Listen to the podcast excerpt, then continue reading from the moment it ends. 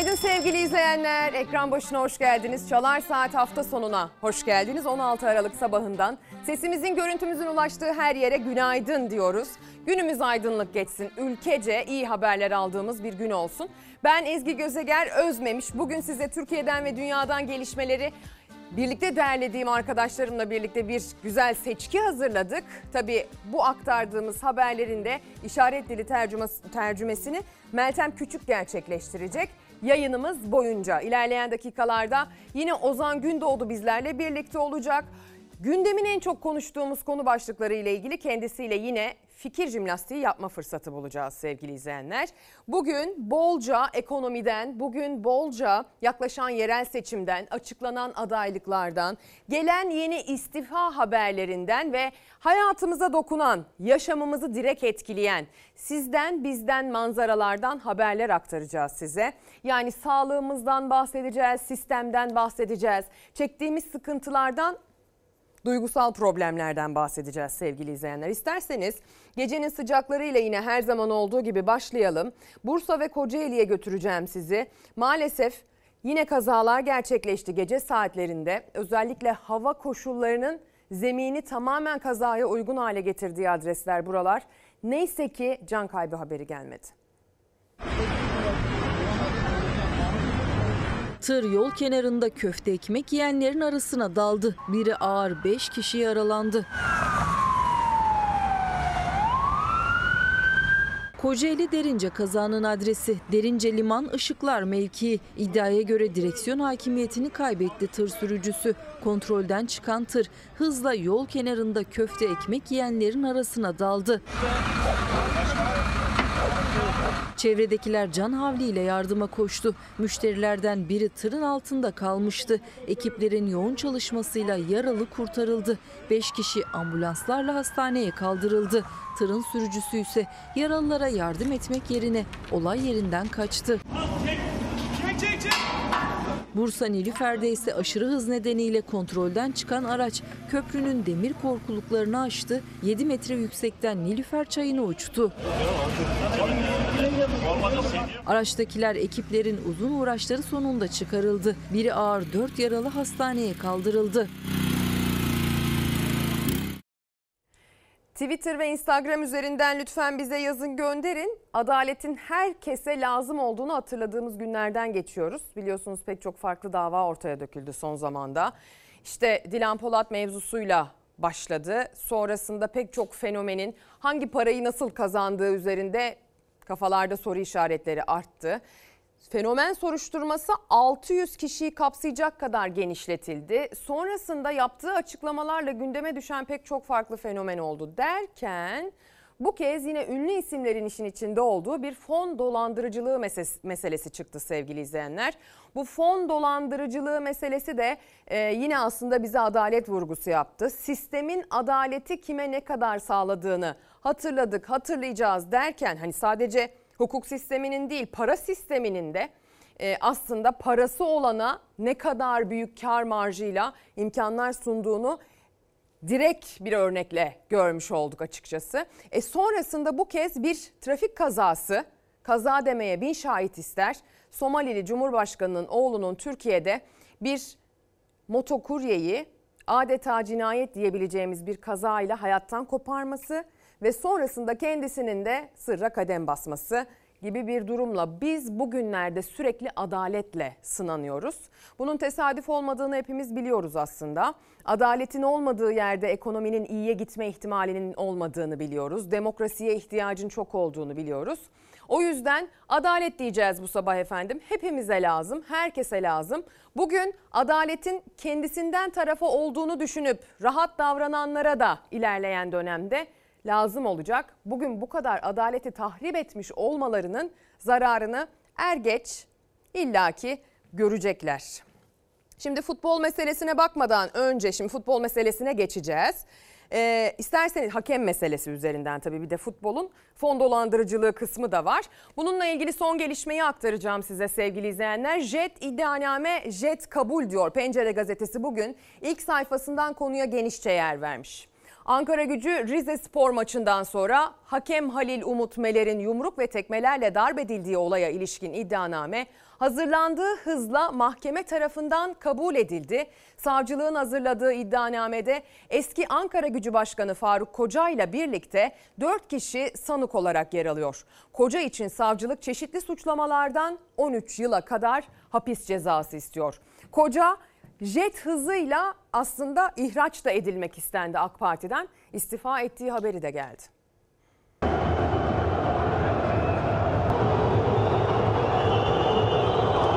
Bugün itibariyle de Ankara Batı Cumhuriyet Başsavcılığımız iddianame düzenledi. Batı 3. Asliye Ceza Mahkemesi'nde dava açıldı. Maçın bitiş düdüğüyle sahaya atlayan hakem Halil Umut Meler'e yumrukla saldıran Ankara Gücü Kulübü Başkanı Faruk Koca hakkında iddianame hazırlandı. Jet hızıyla hazırlanan iddianameye göre 3 ayrı suçtan toplam 13 yıla kadar hapsi isteniyor Faruk Koca'nın. Üyesi olduğu AK Parti'den de ihracı istenmişti. Koca'nın partiden istifa ettiği açıklandı. Kişinin yerine getirdiği kamu görevi nedeniyle ve kemik kırığı oluşacak şekilde kasten yaralama, tehdit ve 6222 sayılı yasaya muhalefetten dava açılmış durumda. 11 Aralık'ta Ankara'da oynanan ve bir birlik skorla berabere sonuçlanan Ankara gücü Çaykur Rizespor maçının bitiş düdüğünü çaldı hakem Halil Umut Meler.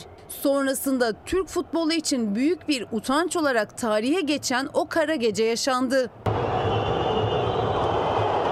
Ben yerdeyken tüm şahıslar birçok kez yüzüme ve vücudumun diğer yerlerine tekmeyle vurdular. Faruk Koca tüm hakem arkadaşlarımla bana sizi bitireceğim dedi. Bana hitaben seni öldüreceğim dedi. Gözünde morluk ve çatlak, kemiğinde kırık olduğu tespit edilen hakem Meler hastanede tedavi altındayken Sahaya girip ona yumruk ve tekmelerle saldıran kulüp başkanı Faruk Koca ve kulüp çalışanı 3 kişi gözaltına alınıp tutuklanmıştı. Savcılık hakeme saldırının iddianamesini de 3 günde hazırladı. Kişiyi yerine getirdiği kamu görevi nedeniyle spor alanında kemik kırığı oluşturacak şekilde kasten yaralama suçlamasıyla 10 yıl 1 ay 15 gün, tehdit suçlamasıyla 2 yıl, sporda şiddetin önlenmesine dair kanuna aykırı davranışlar nedeniyle de 1 yıl olmak üzere toplam 13 yıla kadar hapis istendi Faruk Koca hakkında. Hakemle ilgili e, adli tıptan kesin rapor alındı hı hı. ve e, tüm deliller toplandı. Aynı zamanda AK Parti üyesi de olan Faruk Koca, AK Parti Merkez Karar ve Yönetim Kurulu tarafından kesin ihraç istemiyle disiplin kuruluna sevk edildi. Savunmasının alınması için tebligat gönderildi. Sincan Kapalı Ceza İnfaz Kurumu'nda tutuklu bulunan Koca, avukatları aracılığıyla AK Parti üyeliğinden istifa etti. AK Parti'nin Ankara milletvekilleri ise başkanı hakeme saldıran Ankara Gücü kulübüne geçmiş olsun ziyaretine gitti. Sadece tek bir olayın üzerinden tek bir kulübün üzerine gidilmesi ve bunun linç kampanyasına dönüştürülmesi aslında yine spor camiamıza zarar verebilecek bir yaklaşım tarzı. Şimdi son dönemde adalet konusunda bizi düşündüren bu konuyla ilgili enine boyuna düşünüp bir karar vermemiz gerektiğini ortaya koyan pek çok olay yaşadık dedik hatırlarsanız. Bu meselede aslında ülkedeki adalet sisteminin geldiği noktayı turnusol kağıdı gibi ortaya koyacak bir mesele. Çünkü biliyoruz ki o şiddeti uygulayan kişi Cumhurbaşkanı Erdoğan'a çok yakın bir isim. Nüfuzlu bir müteahhit. Beştepe'den önce yaşadığı noktadaki ev sahibi Cumhurbaşkanı Erdoğan'ın bir sağlık sorunu yaşadığında arabasının pencerelerini balyozla kırmak suretiyle hayatını kurtarmış bir isim.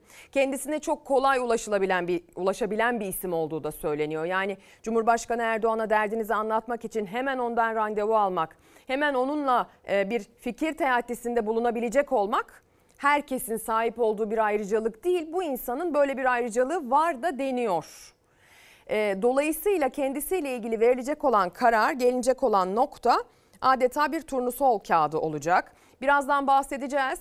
E, bir kuryeyi maalesef cinayet gibi bir kazada kaybettik. Geride iki tane evlat bırakarak gitti bu hayattan ve kendisini göz göre göre aslında e, öldüren şahıs Somali Cumhurbaşkanı'nın oğlu sırra kadem bastı. Bu da bir turnusol kağıdı olacak ilerleyen dönemde. Aynı zamanda bir de Seçil Erzan meselemiz var. Kendisiyle ilgili soruşturma devam ediyor. Son gelişmeleri aktarayım size. Peş peşe bahsetmişken Savcılık Teknik Direktör Fatih Terim'in hesap hareketlerinin incelenmesini talep etti. Aslında gelinen son noktada hukuki olarak alınan en önemli dikkat çeken kararlardan birisi buydu. Fatih Terim'in hesap hareketleri incelenecek. Bir de tutuklu sanıklar Seçil Erzan, Ali Yörük ve e, beraberindeki kişilerin tutukluluğunun devam etmesine karar verildi. Şimdi biraz isterseniz gün başlarken havadan bahsedelim. Çünkü e, oldukça soğuk, yağışlı, fırtınalı bir hava hakim. O yüzden arkadaşlarımız bu sabah yağmur var İstanbul'da diyerek meseleyi romantikleştirmeye çalışıyorlar. Ben size aslında bunun o kadar da romantik olmadığını anlatmak zorundayım. Özür diliyorum arkadaşlarımdan. Çünkü birazdan fırtına koptuğunda, aşırı yağış etkili olduğunda böyle tatlı tatlı yağmur var diyebilecek misiniz acaba reji? Şimdi kuvvetli sağanak yağış ihtimalinden bahsederek başlıyorum. Yağmur var İstanbul'da da sadece İstanbul'da yok. Ege'ye kıyısı olan tüm illerde bugün aşırı yağış riski var. Bakın kuvvetli yağmur demiyorum. Aşırı yağış riski var. Çanakkale bölgesinde dün itibariyle bu kuvvetli sağanak yağışın etkileri görülmeye başladı. Birazdan izleteceğim.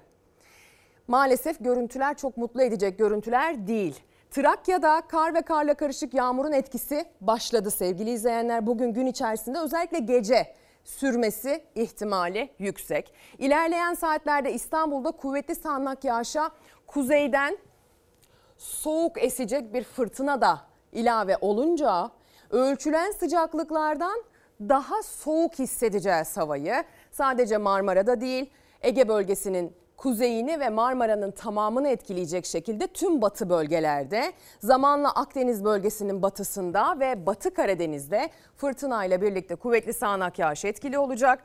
Dünden bugüne hava 5-6 derece birden soğudu.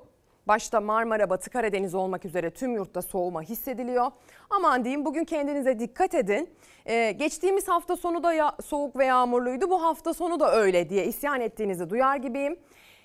Felakete dönmeden bereket olacak şekilde yağsın. Ben ona da razıyım.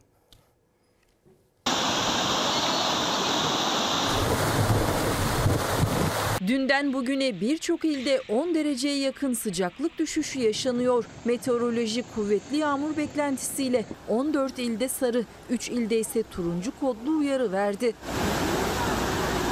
Balıkesir, Kırklareli ve Çanakkale yağışın kuvvetli olacağı iller. Çanakkale'de dün başladı sağanak yağmur. O kadar kuvvetliydi ki sel oldu. Kuvvetli sağanak yağış sebebiyle Kepez Deresi taştı. Dardanos ve Güzelyalı köylerine giden sahil yolu trafiğe kapatıldı.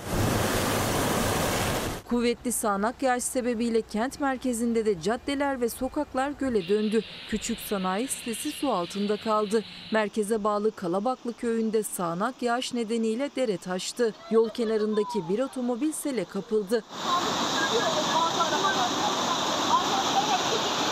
Çanakkale bugün de kuvvetli yağmurun düşeceği illerden. Meteoroloji turuncu kodla sel ve su baskınlarına karşı uyarıyor. İzmir, Manisa ve Aydın'da yağmur gök gürültülü sağanak şeklinde düşecek. Muğla, Antalya, Burdur ve Isparta'da da durum benzer olacak. Edirne'de ise karla karışık yağmurun düşme ihtimali yüksek. Yurdun doğusunda ve güneydoğusunda ise bugün bulutların arasından da olsa güneş yüzünü gösterecek. Ancak yarından itibaren tablo değişecek. Doğu Anadolu'da karla karışık yağmur bekleniyor. Kuvvetli yağış ve fırtına beklentisi nedeniyle Bozcaada ve Gökçeada'ya yapılması planlanan tüm feribot seferleri de olumsuz hava şartları nedeniyle iptal edildi. Bugün itibariyle yurdun batı ve iç kesimlerinde yağış etkili. Uyarı mahiyetindeki cümlelerimi tekrar edeceğim. Sonra devam edeceğim. Ege kıyıları dikkat. Batı Akdeniz kıyıları dikkat. Özellikle Muğla Antalya kıyıları dikkat. Marmara bölgesinin tamamında aşırı yağış değil ama kuvvetli sağanak yağış. Beraberinde fırtına var.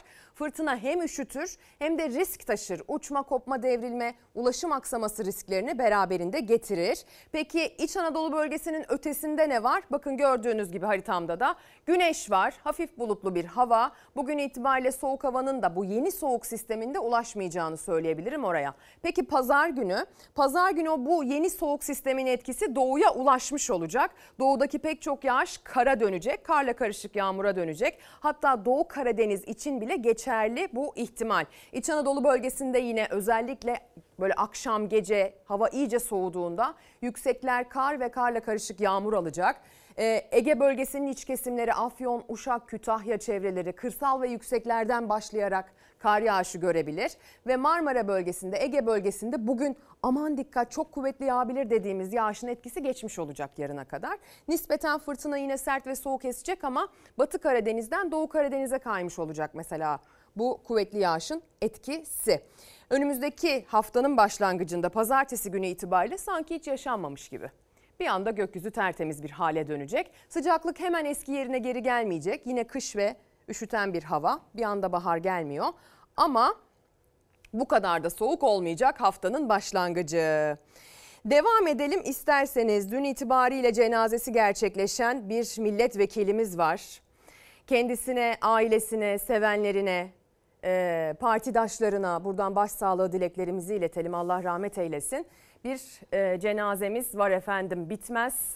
Türk ve Filistin bayrağıyla uğurlandı diye bugün Yeni Çağ Gazetesi bu cenaze haberine ilk sayfadan geniş yer veriyor. Türkiye Büyük Millet Meclisi'nde konuşma yaptığı sırada fenalaşan ve tedavi gördüğü hastanede hayatını kaybeden SP Kocaeli Milletvekili Hasan Bitmez için Fatih Camisi'nde düzenlenen törende e, neler yaşandığını bir fotoğrafla aktarmış. İsterseniz biz o görüntüleri izleyelim. Müthiş bir kalabalık vardı, müthiş bir teveccüh vardı. E, kendisini uğurlamak için gelenler hayli fazlaydı. Hal böyle olunca izdiham da oluştu ve bu izdihamın arasında genel başkanlar kaldı. Genel başkanların korumaları bir gerilim yaşadı. Gerilimi genel başkanlar engellemek durumunda kaldı. İzliyoruz. Helal eder misiniz? Helal eder misiniz? Saadet Partisi Genel Başkan Yardımcısı ve Kocaeli Milletvekili Hasan Bitmez son yolculuğuna uğurlandı. Yüzlerce kişinin katıldığı cenaze töreninde izdiham yaşandı. Protokol de izdihamın ortasında kaldı. Dakikalarca cenaze namazı için safların düzenlenmesi beklendi. Vicdan azabından kurtulsanız Allah'ın gazabından kurtulamayacaksınız. Hepinizi saygıyla selamlıyorum. Meclis kürsüsünde konuşma yaparken fenalaşmış bir anda yere yığılmıştı milletvekili Hasan Bitmez. Kaldırıldığı hastanede kurtarılamadı. Henüz 54 yaşında kalbine yenik düştü. Evli ve bir çocuk babasıydı. Böyle bir ölüm herkese nasip olmaz. Hakikaten bir vazifeyi ifa etmesinin hemen arkasından şehadet şerbetini içti. Hayatını kaybeden milletvekili Hasan Bitmez'in İstanbul Fatih Camii'nde düzenlenen cenaze töreninin ardından son yolculuğuna uğurlanıyor. Tabutunun üzerinde Filistin ve Türk bayrakları serili. Cenaze töreninde Hasan Bitmez'in babasının yanında en ön safta Abdullah Gül ve CHP Genel Başkanı Özgür Özel vardı. Gelecek Partisi Genel Başkanı Ahmet Davutoğlu ve Saadet Partisi Genel Başkanı Temel Karamollaoğlu da Acılı Baba'nın yanında saf tuttu. Deva Partisi Genel Başkanı Ali Babacan, İstanbul Büyükşehir Belediye Başkanı Ekrem İmamoğlu da törene katılanlar arasındaydı. Kılınacak namaz öncesi yaşanan izdihamda sinirler gerildi. Genel başkanlar bile ezilme tehlikesi yaşadı. Hala gerek yok. Arkada boncuk şer var. Buradan görüyorum. Lütfen, lütfen. Hasan Başkanım, Hasan Zengin Başkanım. Korumalar ve partililer böyle geldi kavganın eşiğine. Karamollaoğlu da tam ortada kaldı. Davutoğlu araya girdi, cenazede olduklarını hatırlattı gerilen taraflara. İzdiham nedeniyle yaşanan gerilimin ardından kılındı cenaze namazı. Hasan Bitmez'in naaşı merhum Başbakan Necmettin Erbakan'ın da mezarının bulunduğu Merkez Efendi mezarlığında defnedildi. Peki e, bir milletvekili Filistin derken, Gazze derken, bu anlamda isyanını dile getirirken kalp krizi geçirip vefat etti. Peki Gazze'de, Filistin'de neler yaşanıyor? Son olarak ona da bakalım sevgili izleyenler. İsrailli güvenlik güçlerinin zulmü öyle bir noktaya vardı ki göz göre göre diğer gazetecilerin çektiğinin farkında olmalarına rağmen fütursuzca bir başka gazeteciyi tekme tokat dövdüler. Silahın ucuyla vurdu. Muhtemelen evet. Boğazını bir de yere yatırdı. Çok sert müdahale. İsrail güçleri gazetecilere saldırdı. Yere düşürdükleri muhabiri defalarca tekmeledi. Gazze'de katliamlarını sürdüren İsrail işgal altındaki Doğu Kudüs'te de terör estirdi. İsrail Müslümanların Aksa'ya girişine yine kısıtlama getirdi. Camiye giremeyenler cuma namazını sokakta kıldı. Görüntü almak isteyen gazeteciler İsrail polisinin hedefi oldu. geçmek istediler ve bir yumruk daha attı. Yumruk görmüş olduğunuz gibi Gazetecilere müdahale eden polis Anadolu Ajansı foto muhabiri Mustafa Haruf'a saldırdı. Polislerden biri tüfek namlusuyla Haruf'a vurdu.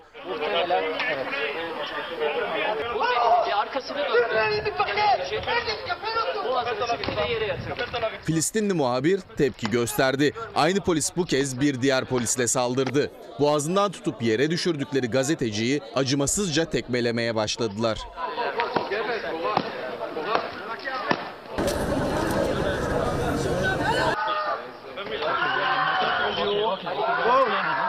İsrail güçleri engel olmak isteyen gazetecilerin de üzerine yürüdü, tehditler savurdu. Aldığı şiddetli darbeler nedeniyle yüzünde ve vücudunda yaralanmalar oluşan Mustafa Haruf hastaneye kaldırıldı. Tedavisinin ardından taburcu edildi.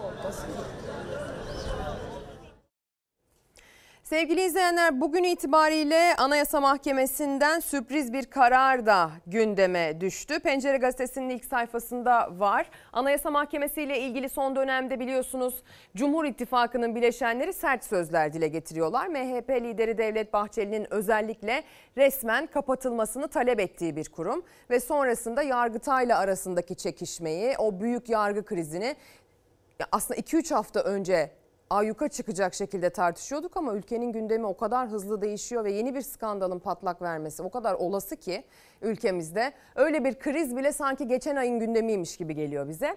Gözlerin çevrili olduğu AYM'den Taksim'e dair sürpriz bir karar çıktı. Anayasa Mahkemesi Taksim'in 1 Mayıs kullanımlarına kapatılmasını hak kutlamalarına kapatılmasını hak ihlali saydı. 2014 ve 2015 yıllarında valiliğin 1 Mayıs kutlamalarını engellemesine ilişkin başvuruda AYM Taksim'in işçi ve emekçilerin ortak hafızası ve sembolik değeri olduğunu vurguluyor ve keyfi yasaklamayı anayasaya aykırı bulduğunu gündeme bırakıveriyor. Çok tartışılacak bir şey. Şöyle diyor Anayasa Mahkemesi disk ve keskten bu konuya dair adına başvuru yapılan herkese 18'er bin TL ödeme kararı verildi diyor.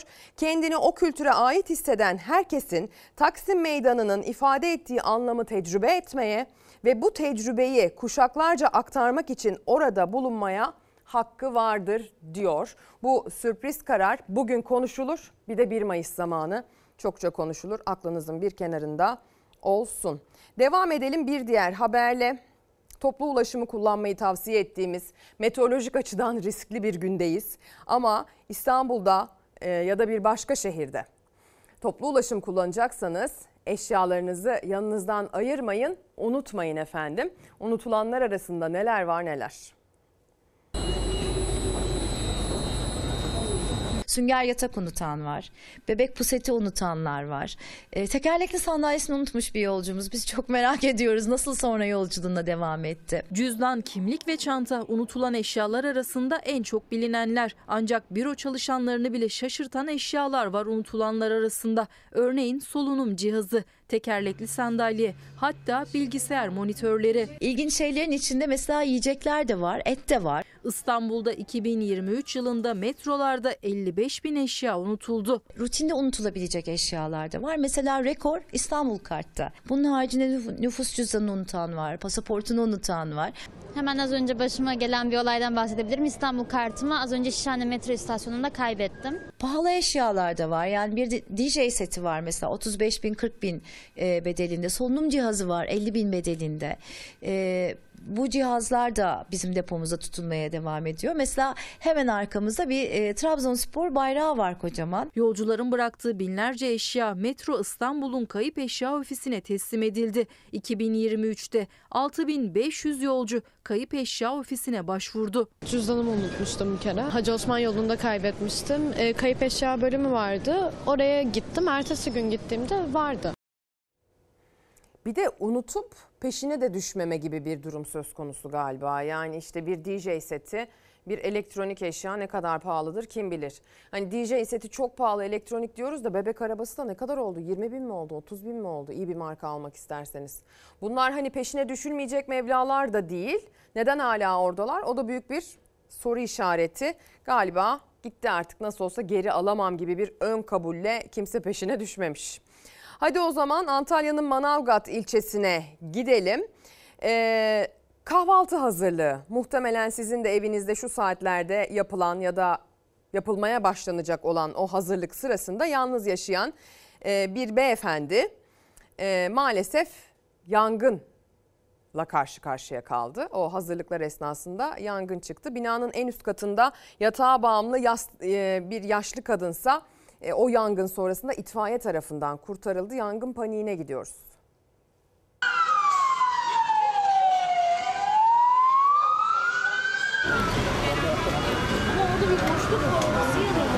Yaşıyorum. Bayağı olmaz ya. Kadar duman girmedi.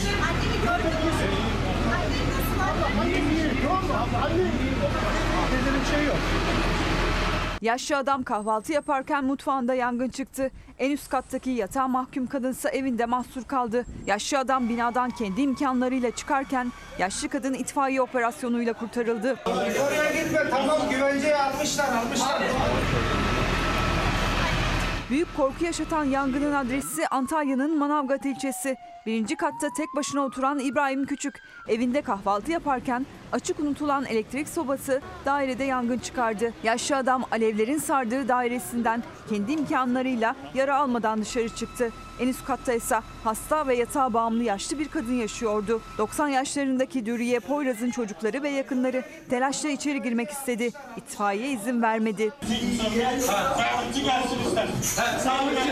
Apartmanın içi yoğun bir dumanla kaplanmıştı. Ama neyse ki ne alevler ne de duman ulaşabilmişti yaşlı kadının bulunduğu daireye. Dumanın tamamen tahliyesinin ardından Dürüye Poyraz sedye üzerinde binadan çıkarıldı. Ardından da ambulansa alındı. Bu sırada yaşlı kadının yakınları sevinç gözyaşlarına boğuldu. Annem nerede? Annem nerede?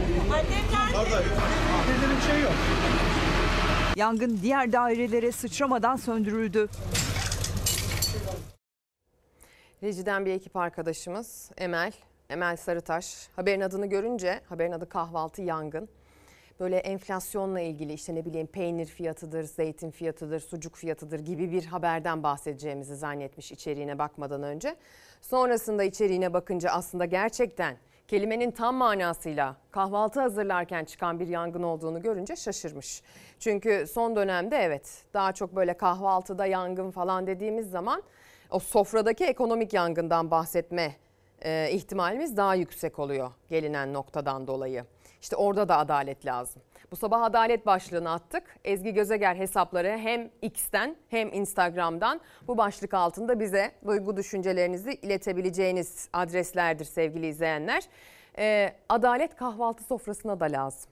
Adalet peynirin fiyatına da lazım. Tüm fiyatlandırmalara, tüm üretim kalemlerine, tüm kesimlere ekonomik adalet lazım. Aradaki bu uçurumun derinleştiğini farklı farklı örneklerle sık sık görüyoruz. Ve evet ülke büyüyor deniyor. Ülkede büyüme var da hani sabit bir büyüme her zaman devam ediyor. Mesela Atatürk zamanındaki muhteşem ve mucizevi büyüme kadar olmasa bile ülke gerek AK Parti yönetiminde gerek de öncesinde aşağı yukarı hep bir büyüme oranına sahip. Ama son dönemde dikkat çekici olan büyümeden kimin pay aldığı, kimin alamadığı. Büyümeden işçi kesimi, emektar kesim hep daha az olacak şekilde azalarak pay almaya devam ediyor son yıllarda. Ama sermayedar kesim her zaman büyümeden daha çok pay almaya başlıyor. Her geçen yıl bu aradaki uçurum maalesef artıyor. En çok da üreticilerin ne dediğine dikkat kesilmek lazım bu dönemde. Çünkü hani teknoloji üretmiyoruz. Bildiğimiz kadarıyla teknolojiyi yakalamak konusunda sorun yaşayacağız. Önümüzdeki yıllarda büyüyecek bu sorun. Ee, kendi ülkemizin öz varlıklarından bir marka yaratıyor muyuz? Tek tük. Dünyadaki sayılı markalarla yarışacak herhangi bir üretim çıktımız var mı? Hayır yok. E zaten dünya üzerindeki en sürdürülebilir, en olması gereken en temel üretim ne? Tarımsal üretim. Bizde çiftçinin refahı her sene maalesef daha aşağı gidiyor. Tarımsal araziler küçülüyor. Para kazanmak üretimden zorlaşmış oluyor bir önceki seneye göre her sene. Hadi gelin kış sebzesi pırasada durum ne üreticisine soralım. Maliyetler çok yüksek olduğu için bunun pırasanın işçiliği çok. İşte sökmesi, paklaması, bağlaması yani 4-5 sefer elden geçiyor. Yani zahmetli ama umduğumuz fiyatları bulamadık. Vitamin ve mineral deposu pırasa. Tadını seven de var sevmeyen de. Pırasada verim bu yıl yüksek ama üretici umduğunu bulamadı. Geçen sene de 4 lira 5 liraydı. Bu sene 5 lira 6 lira yani en fazla 7 liraya. O da çok hava soğuk olacak da pırasa bulamayacak. Geçtiğimiz seneden bu seneye her kalemde olduğu gibi meyve sebze sektöründe de maliyetler arttı. Ama çoğu üründe neredeyse kalem oynamadı çiftçi açısından ya da çok ufak artışlar oldu fiyatlarda. Pırasa da o ürünlerden biri. Maliyetler arttı ama fiyatlar umduğumuz gibi değil. Halciler randımanlı mal almıyor bizden. E, Karşısı satamıyormuş. Bu sefer satamayınca da bizi etkiliyor. Samsun'un Bafra Ovası'nda sonbaharda başlayan pırasa hasadı sürüyor. İşçiler pırasayı binbir emekle söküyor topraktan, paketleyip satışa hazır hale getiriyor. Çiftçinin ise yüzü gülmüyor. Çünkü eskisi gibi rağbet yok pırasaya. Fiyatlar işte 6 lira, 5 lira, 7 lira değişiyor yani günü gününe tutmuyor. Halci komisyon alıyor diye, işte kapıdan para alıyor diye pazarcı da biraz gelmiyor. Talep azlığı üreticiyi üzdü. Verilen fiyatta sağlığa faydaları saymakla bitmeyen kış sebzesi pırasa hak ettiği değeri göremiyor ne yazık ki. Tabii üreticisi de. Yeni nesil herhalde yemiyor bu pırasayı. Daha önce çok satılıyordu. Üretimden, üreticiden bahsetmişken Merkez Bankası Müdürümüzün e, Hafize Gaye Erkan'ın, Merkez Bankası Başkanı'nın Hürriyet Gazetesi'nde Ahmet Hakan'a verdiği röportaja şöyle bir bakalım. Mesela bu konuyla ilgili özellikle konut ve üretimle ilgili söylediklerinden başlayarak biraz size not aktaracağım. E, diyor ki üretimle ilgili bizim buradan kazandığımızın daha fazla olması gerektiğini söylüyor. Bir de başlıca talep e, ve başlıca ihtiyaçlarımızdan, en temel haklarımızdan biri olan barınma ile ilgili cümleleri çok dikkat çekici. Kiralarda fahiş artışın yavaşladığını görüyoruz ama kiraların enflasyonun daha gerisinde kalması için zamana ihtiyacımız var diyor. Bir insanın 10 evi olmamalı, 10 insanın bir evi olmalı. Ev ve gıda çok önemli. Sağlık konusunu devletimiz çok oldu çözeli diyor. Peki. Ee, İstanbul Manhattan'dan pahalı olur mu? Biz İstanbul'da ev bulamadık. Müthiş pahalı. Annemlere yerleştik. Onların yanında kalıyoruz diyor Hafize Gaye Erkan. E, bu arada yazının başlığı vatandaşın kemeri zaten sıkı. Bu başlık özellikle Hafize Gaye Erkan'ın sözlerinden seçilmiş olmalı.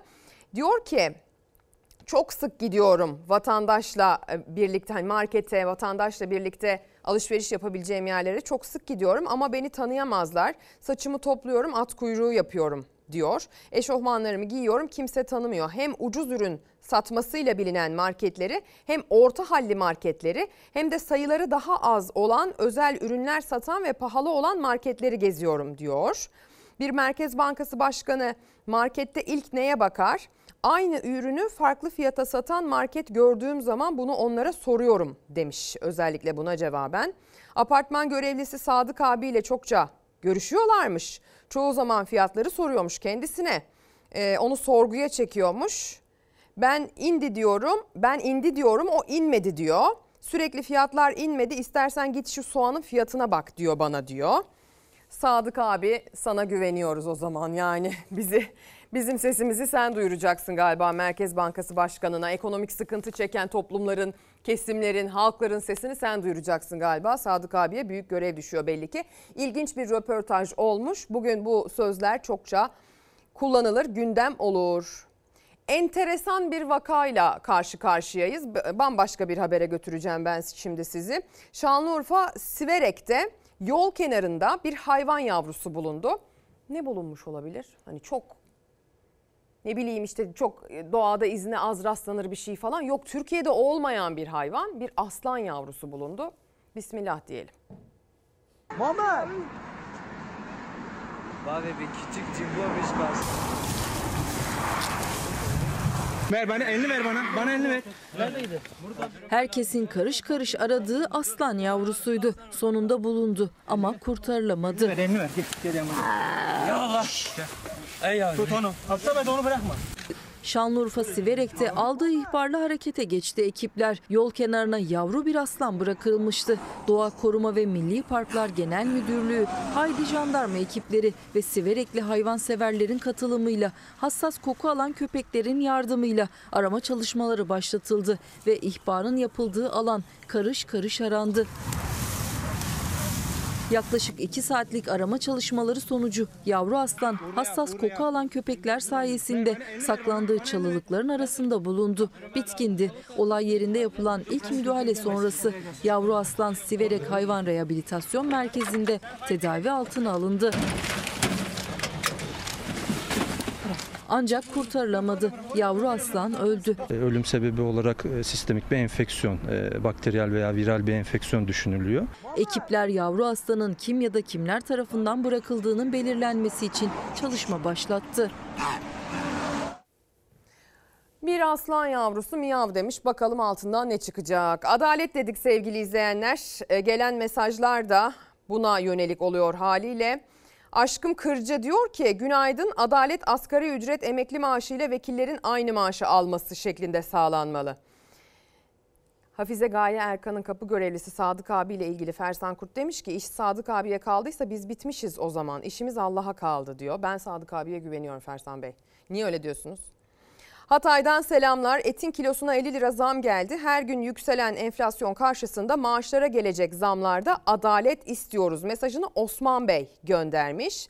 Adalet bize çok uzak bir kelime Ezgi Hanım demiş. Nur Ali Baş gönderiyor mesajı.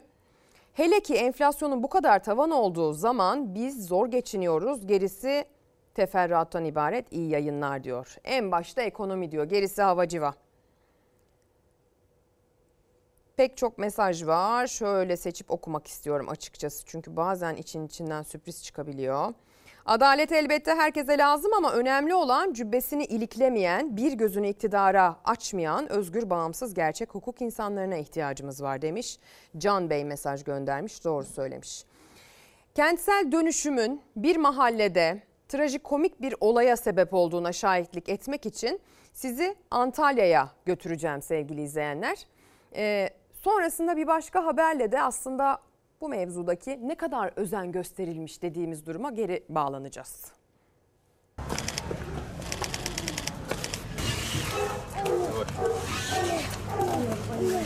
Bir kere bizim yaşam hürriyetimiz kısıtlandı. Çocuklar okula gidip gelemiyor doğru düzgün. E, aldığımız ürünlerin hepsi yırtılıyor. Kentsel dönüşüm projesi 34 santimetrelik yola mahkum etti mahalleliyi. Bahçe kapılarına bariyer konulan mahalle sakinleri o daracık aralıktan geçerek caddeye ulaşabiliyor. Tamam burası son. Gidemiyorum bir yere ben. Doktora gideceğim gidemiyorum. Şimdi sadece girişi buradan yapabiliyoruz. Başka hiçbir yerden hiçbir şekilde giriş yok. Yaşlısı da mağdur oldu, hastası da okuluna giden çocuk da. Burası Antalya'nın Muratpaşa ilçesi. Balbey mahallesinde yaklaşık 3-4 ay önce kentsel dönüşüm projesi başlatıldı. Senelerdir açık olan bahçe kapıları etrafa çekilen güvenlik bariyerleri nedeniyle kapandı. Özellikle de 3 haneyi mağdur etti çalışma. Şöyle normal giriş kapısı burasıydı komşumuzun. Giriş noktası arka tarafta var ama oraya gidebilmek için de bayağı bir yolu dolanmak gerekiyor ki gece özellikle oraya akşam karanlık çöktükten sonra gitme şansımız yok. Özellikle bir bayanın hiç yok. Bize belediyenin sizin ana kapınız ön taraftaki değil de burası buradan giriş çıkış yapacaksınız diyor. Biz bu kapıyı kullanmayalı 50 sene oldu. Buradaki görmüş olduğunuz 34 santim aradan biz geçmek zorunda kalıyoruz bu şekilde her gün ve kıyafetlerimiz her zaman çok kötü e, bir şekilde zedelenmiş oluyor ve yağmurda düşünün yani ve çok kötü yağmur yağdığında ne şemsiyeyle geçebilirsiniz. Belediyenin reva görmüş olduğu sistem bu maalesef ki. Mahalleli yaşadıkları sıkıntıyı böyle anlattı. Zaten görüntüler de söze gerek bıraktırmıyor. Buraya ambulans gelemiyor. Benim annemin tedavi olması gerekiyor. Her gün gidip gelmesi gerekiyor ama tedavimiz maalesef ki şu an hiçbir şekilde başlayamadık. Biz bunu savcılığa da karakola da taşıyacağız. Bir an önce bir çözüm bekliyor mahalle sakinleri. Bize mümkünse rahatlıkla ulaşım sağlayabileceğimiz bir kapı açılmasını istiyoruz. Şimdi siz böyle bir yaklaşımdan, böyle bir ülkeden sokakta bedensel engeli olan, gelişimi standardın dışında farklı gelişen çocuğa, yetişkine ortam sağlanmasını bekliyorsunuz. Yani bedensel veya zihinsel engeliniz varsa sistem size hemzemin bir şekilde herkesle eşit fırsata sahip olacağınız olanaklar tanısın istiyorsunuz. Mümkün mü? mümkün mü sevgili izleyenler? Evet e, özel gereksinimli bireyler var. Onlar için merkezler var. Devletin bu anlamda ailelere sağladığı e, haftada 2 saatlik eğitim maalesef hiç yeterli değil. Parası olan özel gereksinimli çocuğunun daha fazlasına erişmesini sağlayabiliyor. Diyelim ki çocuğunuzu gönderdiniz en güzeline, en özeline o özel gereksinimi, o dezavantajını ortadan kaldırmaya kadar işi vardırdınız. Aha da buyurun önünüze bir duvar örü veriyorlar. Özel gereksinimli bireyler demişken o zaman bir de Gaziantep'e gidelim.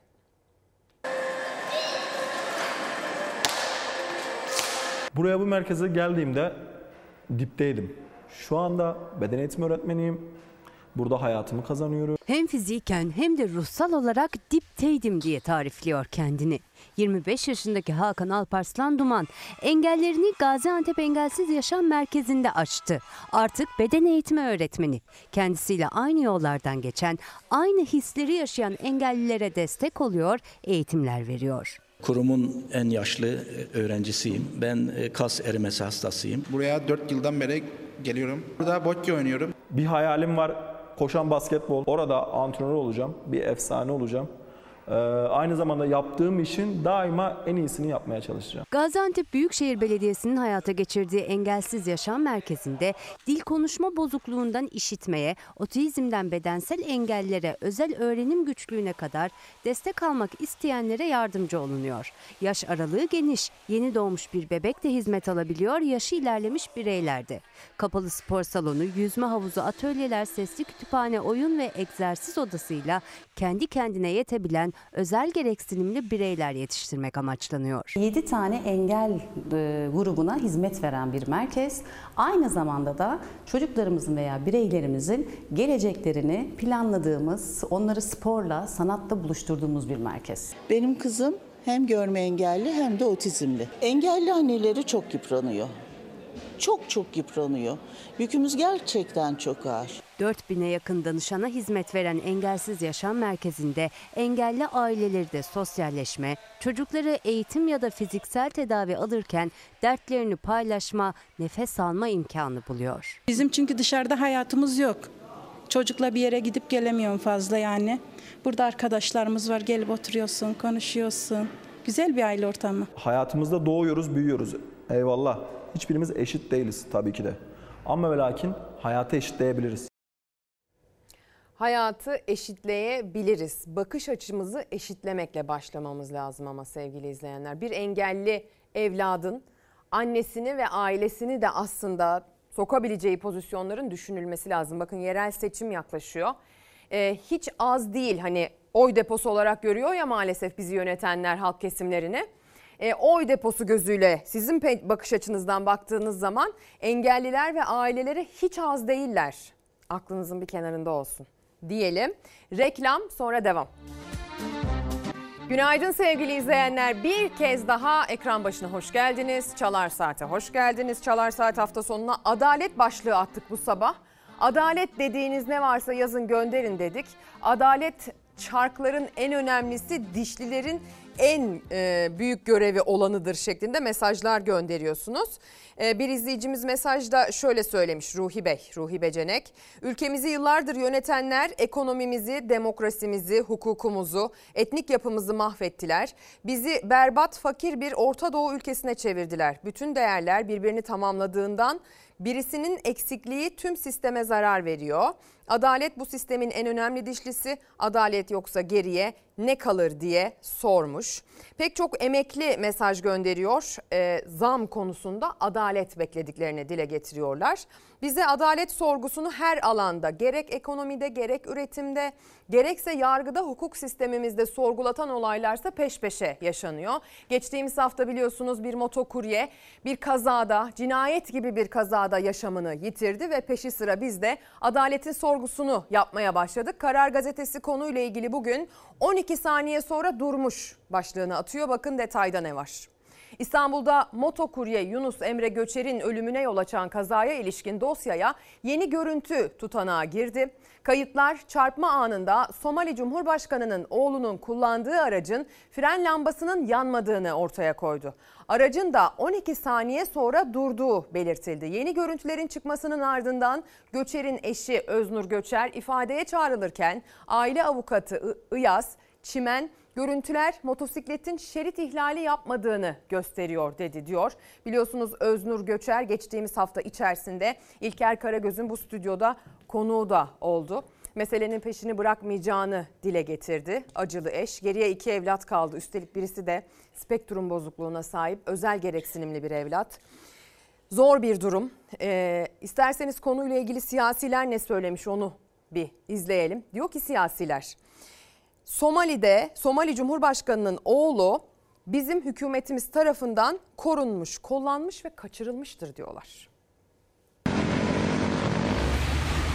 Adalet Bakanı'nın getirteceğiz, şöyle yapacağız falan söylemleri kamuoyunu tatmin etmemektedir. İkili anlaşma vardır yoktur. Bu Türkiye'nin bir egemenlik sorunudur. Somali Büyükelçiliğine açıkça bir ikazda ve uyarıda bulunmak istiyoruz. Gereğini yap, bu şahsın iadesini sağla. Muhalefet hem iktidara seslendi hem Somali'nin Türkiye Büyükelçisi'ne. Kurye Yunus Emre Göçer'in ölümüne neden olan Somali Cumhurbaşkanı'nın oğlunun Türkiye'ye getirilmesini istiyor muhalefet gibi ailesi de. Kaza anına ilişkin Avrasya Tüneli'nin çıkış kamerası görüntüleri Adli Tıp Kurumu'na teslim edildi. İşte o kameralardan alınan fotoğraf kareleri.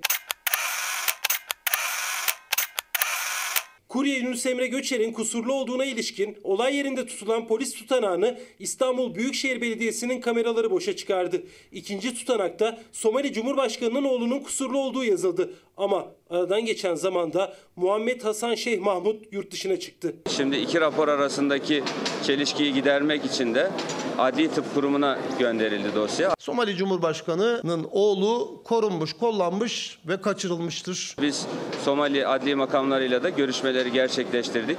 Bu anlamda önümüzdeki günlerde de sanığın Türkiye'ye gelmesi ve bu konuda yargılama sürecine katılması söz konusu olacak. Bu şahsın şu anda Dubai'de olduğuna dair çok önemli işaretler var. Bu şahısla ilgili bir kırmızı bülten çıkartıldı mı? Hayır. Bu şahısla ilgili Adalet Bakanlığı Somali Büyükelçiliğine ve Somali Adalet Bakanlığı'na bir yazı yazdı mı?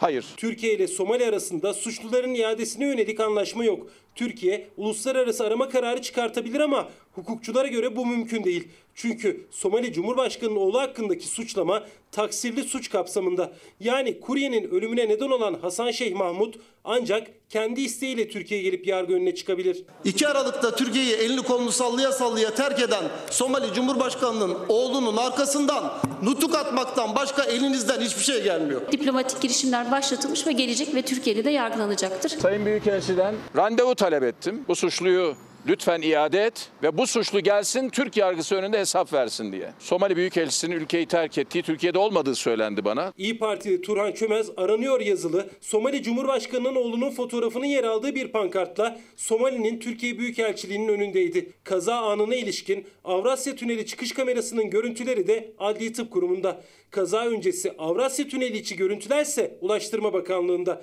henüz aile ve avukatlarla paylaşılmadı. Hafta boyunca Selçuk Tepeli bu haberleri aktarırken e, söyledi. Dün akşam saatlerinde orta sayfada biliyorsunuz birbirinden kıymetli gazeteciler Doğan Şentürk moderatörlüğünde haftayı değerlendiriyorlar. Onlar da söylediler. Bir kez daha söyleyelim. E, muhalefetten bir partinin belediyenin yönetiminde olması meselenin aslında aydınlığa kavuşmasının en kilit e, sebebi oldu, noktası oldu sevgili izleyenler. Bu da e, muhalefete ihtiyacı e, somut bir şekilde gözler önüne seren bir durum olarak karşımıza çıktı. Tam da yerel seçim öncesinde. Peki tam da yerel seçim öncesinde İzmir'de e, İyi Parti'de neler oluyor? İyi Parti'nin İzmirli ismi ilk istifa edenlerden Aytun Çıray bir açıklama yaptı. İyi Parti adeta bir dağılan siyasi parti görünümünde dedi. İstifalar peş peşe geliyor. Son milletvekili istifa eden Salim Ensarioğlu oldu. Parti meclislerinden de istifa haberleri geliyor. Teşekkür ediyorum Sayın Bakanım. Hayırlı uğurlu olsun. Evet, hayırlı uğurlu olsun. İyi Parti ile beni bir araya getiren siyasal gerekçeler ortadan kalkmıştır. Ben inandığım doğruları savunmaktan bedeli ne olursa olsun asla geri durmayacağım. İyi Parti'den istifa ettiğimi kamuoyunun bilgisine sunarım. İstanbul Milletvekili seçilen Salim Ensarioğlu 2018'de katıldığı İyi Parti'den 5,5 yıl sonra istifa etti. Parti yönetimini eleştirerek Bu mücadeleyi özü başımıza hür ve müstakil olarak vereceğiz. İyi Parti yönetimi bir siyasi hareket yapıyorlar. Sayın Akşener bir siyasi canlı bomba gibi davranıyor adeta.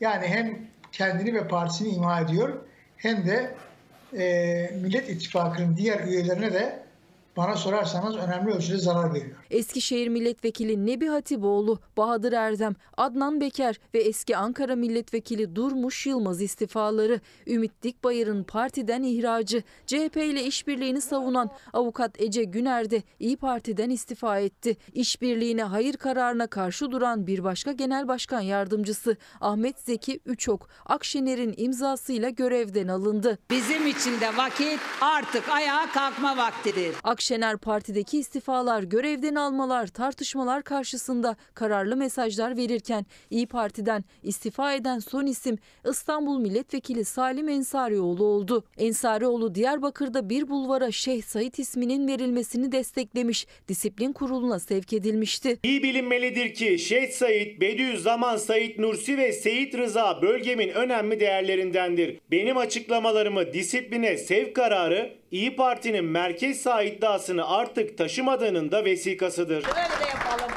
Salim Ensarioğlu İyi Parti yönetimini farklı görüşlere tahammülsüzlükle suçladı. Ensarioğlu'nun istifasıyla İyi Parti'nin meclisteki sandalye sayısı da 39'a düştü. İyi Parti eski İzmir Milletvekili Aytun Çıray katıldığı bir programda İyi Parti dağılıyor ve bu hem Akşener'e hem de demokrasiye zarar veriyor dedi. İyi Parti'nin çok önceden öngördüğüm şekilde e, dağılıyor olması e, hem kendisine zarar veriyor hem de Türk demokrasisine zarar verecek. Adeta İyi Parti bir dağılan siyasi parti görünümünde. Aytun Çıray İzmir'den böyle ses yükseltti. Kendi kendini imha ediyor. Adeta dağılan bir parti görünümünde İyi Parti şeklinde. Bir diğer haber de yine İzmir'den İzmir Büyükşehir Belediye Meclisi İyi Parti Grup Başkan Vekili ve Bornova Meclis Üyesi Kemal Sevinç de partisinden istifa ettiğini duyurdu sevgili izleyenler. Yani milletvekilleri ya da yüksek mertebedeki yöneticiler seviyesinde değil e, parti meclisi e, üyesi yöneticisinde de ya da belediye meclisi yöneticisi e, seviyesinde de istifa haberleri geliyor.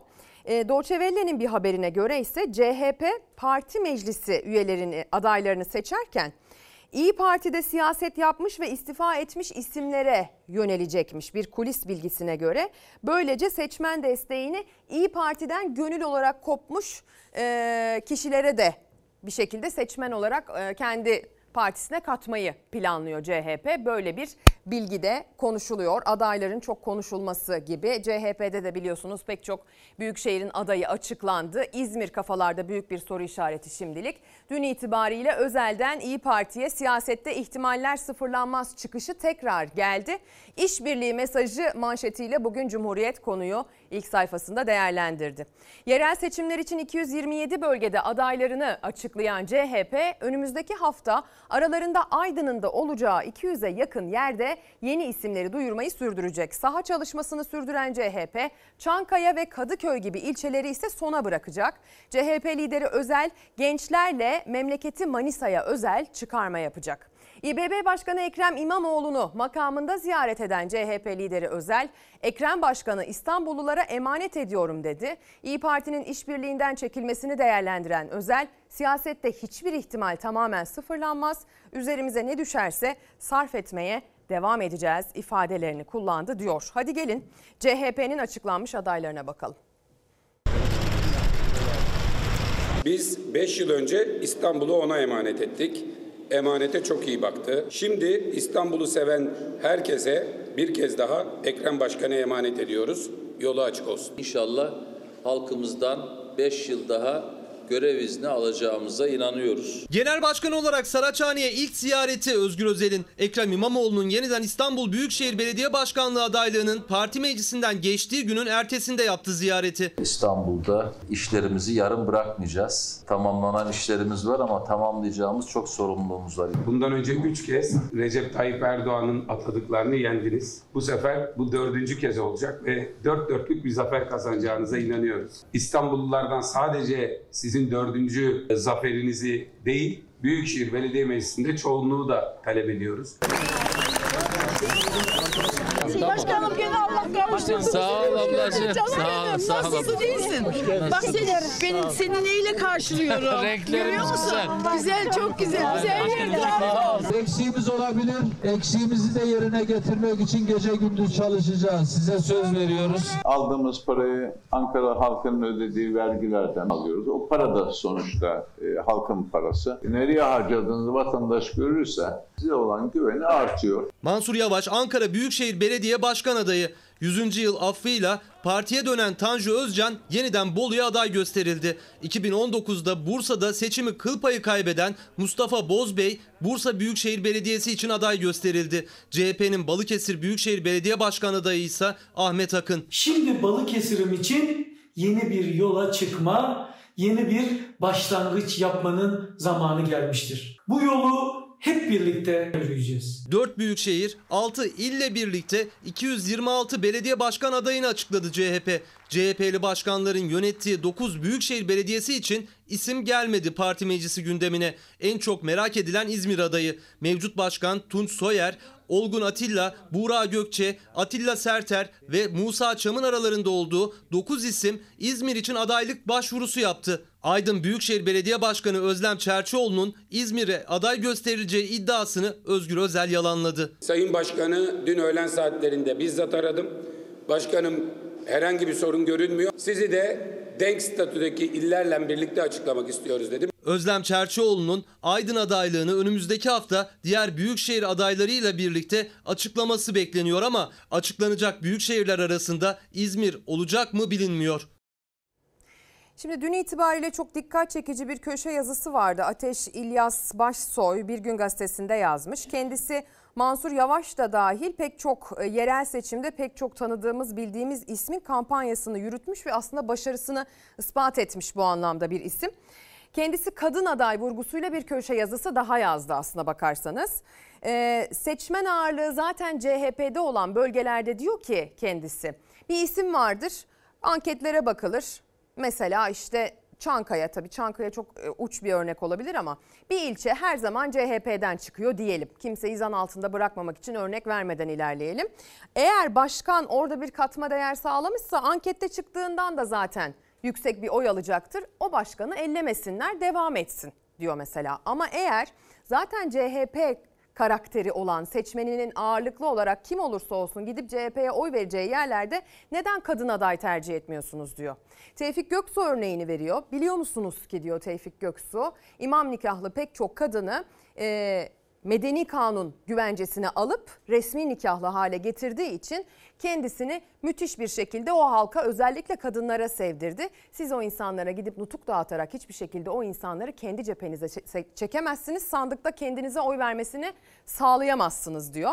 Ama kadın adaylar kocası işte çocuğu okulda olan ev hanımının e, evine girebilir, ona temas edebilir diyor. Ama böyle pahalı parfümler, topuklu ayakkabılar şeklinde değil. Gerçekten her türden, her görüşten, her giyimden, her ide- ideolojiden kadınla el ele tutuşabilecek, göz göze temas kurabilecek kadın adayları neden değerlendirmiyorsunuz diye e, soruyor kendisi. Gerçekten çok çok önemlidir.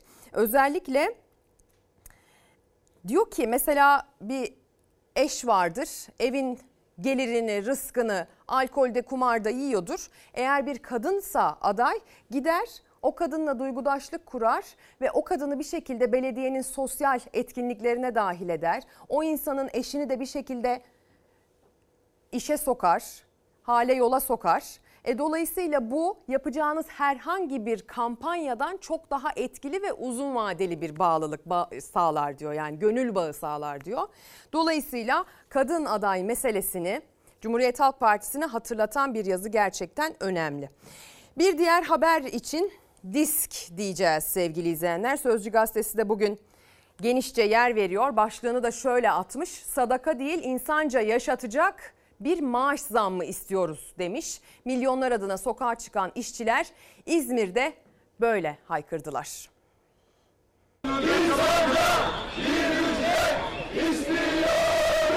Dünyada başka hiçbir ülke yok ki işçiler patronundan daha fazla vergi versin.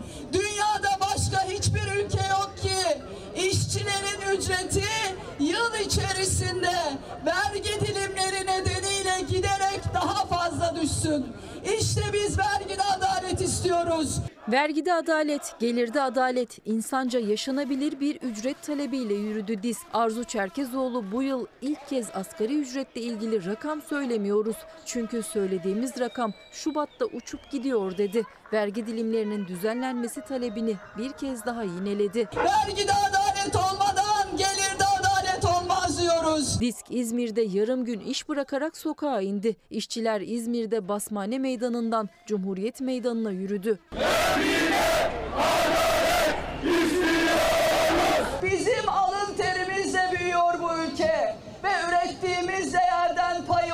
istiyoruz. Kimseden sadaka istemiyoruz. Hakkımız olanı istiyoruz. Gündem belirlenmesi beklenen asgari ücret ve çalışanın aydan aya maaşını eriten vergi kesintileriydi. Arzu Çerkezoğlu adaletli bir vergi sistemi için hazırladığımız 5 maddelik kanun teklifini İstanbul'dan Ankara'ya yaptığımız yürüyüş sonrasında meclise verdik.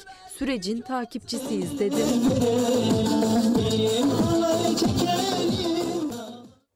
Ne oldu şu emeklinin 5000 lirası? Buharlaştı galiba mesajını Ahmet Bey göndermiş. Bu soruyu emekliler adına kendisi sormuş. Devlet Hastanesi randevu sistemlerinde de adalet istiyoruz mesajını Nabi Bey gönderiyor. Pek çok günaydın mesajı, pek çok sevgi dolu mesaj geliyor sevgili izleyenler. Hepsine çok çok teşekkürler. Partilerin tabanı yani vatandaş ne derse o olur. Seçilen vekiller parti değiştirse ne yazar diye bir diğer mesajda ee, Gülay Hanım'dan geliyor. Devam edelim. Türkiye Diyanet Vakfı'na ait dairelerde oturan kiracılar biliyorsunuz bir anda kapı dışarı edilmek istendi. Onlar için mahkemeden şimdilik sevindirici diyebileceğimiz bir karar çıktı. Nöbette bakın sevinç nasıl yaşandı.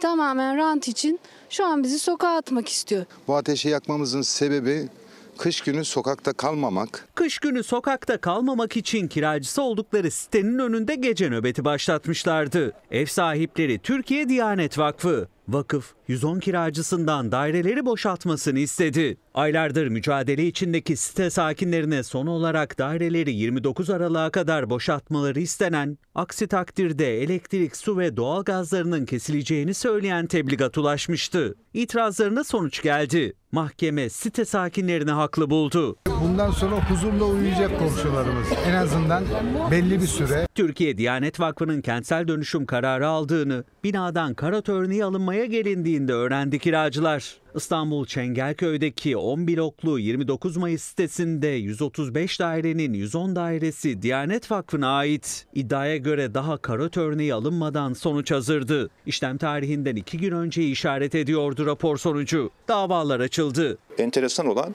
7'si 8'inde alınan karot sonuçlarının raporunun ayın 5'inde yani 3-4 gün önce belediyeye sunulmuş olduğu gerçeğini görünce bunu bir hukuki sürece taşıma zorunda kaldık. Hukuk mücadelesi sürerken kiracılar sitenin rezerv alanı ilan edildiği sürpriziyle karşılaştı. Diyanet Vakfı kiracıların siteyi boşaltmasını istedi. Evlere yazı gitti. Burada oturan yaklaşık 70 aileye kış günü konutlarını terk etmeleri, 29 günlük süre içerisinde konutlarını terk etmeleri, aksi takdirde 29 günün sonunda elektrik, su, doğalgaz gibi altyapı hizmetlerinden durdurulacağına dair tebligatlar geldi. Mazlumun yanında olduklarını söyleyen Türkiye Diyanet Vakfı altyapı desteğini kesmekle tehdit ediyor. Evime benim de e, kağıtlar geldi. Mümkün değil gidemem, geçinemem, gidemem, çaresizim. Kiralar 20 bin, 30 bin. Bunu kim karşılayabilir? Türkiye Diyanet Vakfı'nın iktisadi işletmesi olan firmanın bakanlığa doğrudan rezerv yapı ilanı talebinde bulundu ve bakanlığın bunu da e, uygun gördü. Bu işlem hukuka aykırı olduğundan İstanbul İdare Mahkemelerinde e, kiracılar adına çok sayıda dava açtık. İstanbul 9. İdare Mahkemesi gönderilen yazılarla ilgili itirazı kabul etti. Yürütmeyi durdurma kararı verdi. 29 Mayıs sitesi kiracıları kış günü sokakta kalmayacak olmanın mutluluğunu birbirlerine sarılarak kutladı. Hayır abi. Canım. Gözünü artık. Kiracıların hem usulsüz olduğunu iddia ettikleri karot incelemesi hem de rezerv alan kararı ile ilgili mücadelesi ise sürüyor. Çambükü köyü desem hatırlar mısınız? Amasya Taşova'ya bağlı Çambükü köyüne bir organize sanayi bölgesi kurulmak isteniyordu. Sonrasında mahkeme kararın iptalini onayladı ve adeta göbek atarak kutlama yapmışlardı. O köylüler organize sanayi bölgesi gelip de tarım alanlarımız elimizden gitmeyecek diye. Ancak şimdi Çambükü köylülerinin avukatı Selim Saray OSB için yeniden hazırlık yapıldığını öne sürdü. Köylü yine tedirgin.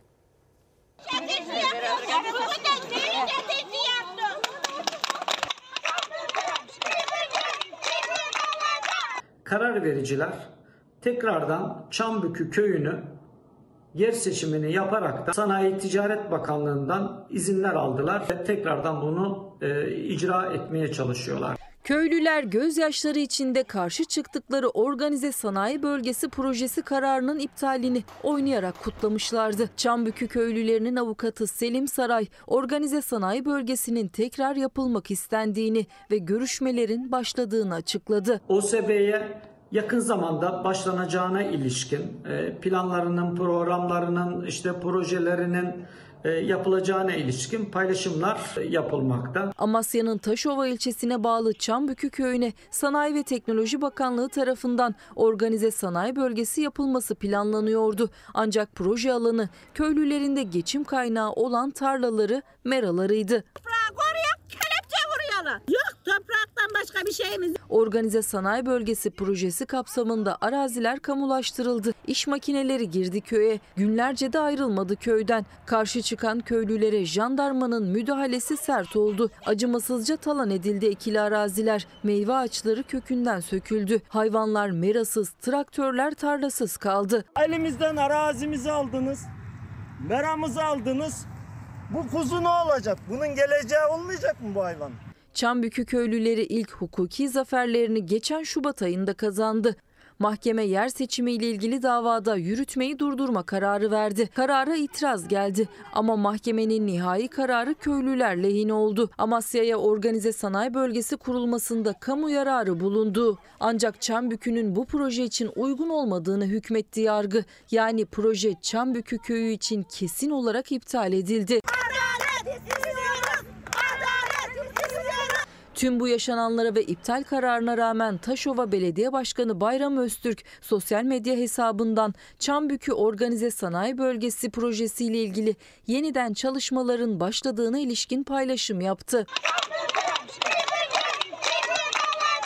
Çambükü köylülerinin avukatı Selim Saray paylaşımlar ve görüşmelerle köylülerin mücadelesinde yılgınlık yaratılmaya çalışıldığını söylüyor. Eğer çevre düzen planı kesinleşmemişse OSB yapılamaz. Çevre düzen plan değişikliğini mahkeme iptal etti. Dün akşam saatlerinde orta sayfa bu ekranlarda izleyicisiyle buluştu. Biliyorsunuz Türkiye'nin en çok izlenen tartışma programı orta sayfayı genel yayın yönetmenimiz Doğan Şentürk modere ediyor. Ee, birbirinden kıymetli e, gazetecilerin de katkıları, kulis bilgileriyle her hafta bir hafta değerlendirmesi anlamında Deniz Feneri niteliğinde bir e, program ortaya çıkıyor. Dün pek çok konudan konuştukları gibi asgari ücret konusundaki kulis bilgilerini de ekrana taşıdılar. Ne kadar olacak, kim ne kadar istiyor aslında e, ama kim onun o kadar olmasını istemiyor gibi. Bir de tabii işsizlik rakamlarının düşüşü çok çok enteresandı. O konuda da bir fikir jimnastiği var izliyoruz. TÜİK işsizlik rakamlarını açıkladı. Çıkan rakama ben bile şaşırdım. Yani ben başka yerlerde işsizliği sanıyordum. Meğer işsizlik falan neredeyse Türkiye'de yokmuş. TÜİK'in bu işsizlik rakamlarını %8'de açıklaması bu illüzyonu nasıl yorumluyorsun? Nasıl, neye dayandırarak yaptılar? Şimdi e, makroekonomik verilerde biraz e, bir iyileşme, e, görece bir iyileşme e, görülüyor. Bence biraz e, TÜİK'in verileri de, TÜİK'in istihdamla ilgili verileri de bir takım içindeki bileşenlerin e, değiştirilmesiyle, kompozisyonun değiştirilmesiyle mümkün. Evet. St- e, Deniz stajyerleri işçi olarak e, TÜİK göstermiş diye bir e, şey var, e, nokta var. Fakat tabii eğer öyle yaptıysa da bu sefer işçi olarak gösterdiklerinin şeyleri yok. E, emeklilikleri yok. Yani bu enteresan bir şey. Emekliliğe dahil edilmiyor tabii. Evet dahil stajyerlik Emekliye süresi- dahil etmiyorsun stajyerleri. işçi olarak gösteriyorsun. Emekliye dahil etmiyorsun ama işsizlik verilerinde kullanıyorsun. Evet. Yani neyimiz doğru ki onu da şey yapalım. Ya bu bu ülkede istatistik şey artık tamamen bir skandallar yumağı. Her konuda, enflasyon konusunda, işsizlik konusunda ne derseniz deyin yani. Hiçbir verisine güvenemiyorsunuz. Ee, sadece o değil, EYT'liler de bence bir şekilde dahil edilmedi. Düşünsenize milyonlarca insan emekli oldu şimdi. Onları saymıyorlar artık. Evet. Yani işsiz saymıyorlar. Halbuki onların bir kısmı da başka yerlerde çalışmak için iş aramaya devam ediyorlar. Yani emekli olup e, artık bu emekli iş aramıyor kategorisine giren 2,5 milyon çalışabilir durumda insan var. Onlar sayılmıyor artık. E, bir de umudunu kesmiş olanlar var. Onlar da sayılmıyor. E, stajyerler konusu zaten skandal yani. İşine geldiğinde onları adam yerine koyuyorsun. işine gelmediğinde de görmezden geliyorsun. İşine geldiğinde işsizlik verisinde e, onları kullanarak rakamı düşürüyorsun. İşine geldiğinde onları görmezden gelerek EYT sayısını, EYT'li sayısını düşük tutuyorsun. Böyle bir skandallar zinciri. Buradan çıkamayız. Ve e, Mehmet Şimşek de o kadar bastırıyor ki normalde Cumhurbaşkanı'na bıraksalar seçimleri dikkate alarak ki seçimde de zor durumdalar. Aday bile bulamıyorlar. E, seçimleri bıraksalar Cumhurbaşkanı'na seçim öncesinde 18 bin bile verir. Yani 18 bin rakamını bile verebilir. Ama benim e, şeyim şu, Mehmet Şimşek 15.800 lirada da- dayatacak, ısrar edecek. Cumhurbaşkanı da ya hadi seçim var biraz böyle gevşetelim. Nasıl olsa patronlar ödüyor, bize gelen e, gelir, vergi geliri de artıyor diye 17 bin küsür yapacak. Yani 17 bin olursa şaşırmam ama 15.800 olursa bilin ki IMF, yerli IMF'nin kararı sonucunda böyle oldu. 15.800 yerli IMF, Cumhurbaşkanı Erdoğan'ın seçim öncesi gönlünden geçen 17 binin üzerinde. Şimdi Ozan Gündoğdu geldi. Kendisine asgari ücret soracağız. Ee, bunu milyonlar adına soruyorum Ozan. Asgari ücret ne olacak? Asgari ücretin ne olacağını bilmiyorum. Yani asgari bu asgari ücret toto oynamaktan Hayda biz vazgeçtik. Yani biz derken bu ekonomik gazetecilerin çoğunun şikayet ettiği bir meseledir. Yani Aralık aylarında asgari ücret ne olacak vesaire falan filan diye kendilerine sorulur veya böyle haberler yapması istenir. Niye tahmin edemiyorsunuz? Tahmin çünkü ortada tek bir kişinin verdiği karar yerine aslında bir pazarlık var. Nedir bu pazarlık? Asgari ücret tespit komisyonu var. Bu tespit komisyonunun başında Çalışma Bakanı var. İki de tarafı var. Bunlardan biri Türk İş, diğeri TİSK yani Türkiye İşveren Sendikaları Konfederasyonu. Ortada, ortada her ne kadar kimisine göre tiyatro gibi görünse de ortada şu anda bir pazarlık dönüyor. Bu pazarlık esnasında kaç olması gerekir diye bana sorarsan 100 bin olsun. Ben hani bu anlamda ne kadar olması Oyunuz Ozan gerektiğini benim benim tespit edebileceğim bir hadise değil. Ama şu var dolar bazında asgari ücret dolar bazında 500 lira seviyesinde 500 dolar seviyesinde idi. Bundan işte son 5-6 yıldır o seviyeyi muhtemelen koruyacaklardır. Biraz yukarı yapıyor, yapıyorlar. Yani 500 dolar dersek şimdi hesap edip ama çok kötü bu 14 bin liraya falan 15 bin liraya tekabül ediyor demeyin. Şöyle yapıyorlar. Yani bir 600 dolarla başlatıp yıl içinde 500 dolara düşecek bir form yaratabilirler. O da işte nereye tekabül eder? 16 bin 17 bin lira civarında bir şeye tekabül eder. Bu da yıl içinde e, hemen Şubat ayında yeniden açlık sınırının altında bir asgari ücret anlamına gelir. Türkiye'nin bana kalırsa asgari ücret düzeyinden ziyade daha önemli çözmesi gereken sorunlar var ki o sorunlar çözülse zaten asgari ücretli de kendi ücretinden şikayet etmez. Nedir? Ya şu kira meselesini çözseniz e, asgari ücretli bana yeter kardeşim 16 bin 17 bin lira diyebilir. E şimdi kiralar olmuş 15 bin lira. Sen nasıl bunun o yüzden diyorum hani bunun sonu yok ki. Şeye ne diyorsun? Ee, bölgelere göre değişik olsun fikrine ne diyorsun? Bu, bu fikir bu fikir böyle dönemlerde çok tartışılıyor. İlk kulağa geldiği zaman da son derece aa evet doğru İstanbul'daki yaşam maliyetiyle Anadolu'daki yaşam maliyeti çok farklı. O zaman İstanbul'da farklı bir asgari ücret olsun sorusunu konuşuyor insanlar. Fakat bu durum öyle uygulaması kulağa hoş geldiği kadar kolay değil. Birincisi şu var e, şu lobi başlıyor. Anadolu'da bastıralım asgari ücret lobisi başlıyor. Başlayabilme ihtimali var. Yani madem Onun böyle önü açılıyor. onun önü açılıyor. Yani İstanbul'dakini yüksek yapmayalım, Anadolu'dakini düşük yapalım gibi bir lobi başlayabiliyor. İkincisi, e şimdi farklı ücret düzeyleri varsa o zaman e, mobilizasyon da artabilir. Yani hem sermaye mobilizasyonu atıyorum adam der ki ben Gebze'de e, işte 20 bin lira asgari ücret vereceğime gideyim örneğin Gaziantep'e. Bu durum Gebze'de bir dolu işsiz oluşması neden olabilir. Onların planlanması lazım. Yani böyle hadi o zaman bu senede bölgesel olsun dediğiniz zaman öyle plansızca girişilen bu işin sonunda başka başka sorunlar ortaya çıkar. Zaten her işimiz plansızlık yüzünden böyle oluyor. E işte Hafize Gaye Hanım e, Merkez Bankası Başkanı o bile şunu söylemiş. Yani ben kira Hemen önünde duruyor bu arada. Hemen öyle bir mi? altındaki gazete bak. Hürriyet gazetesi Aynen.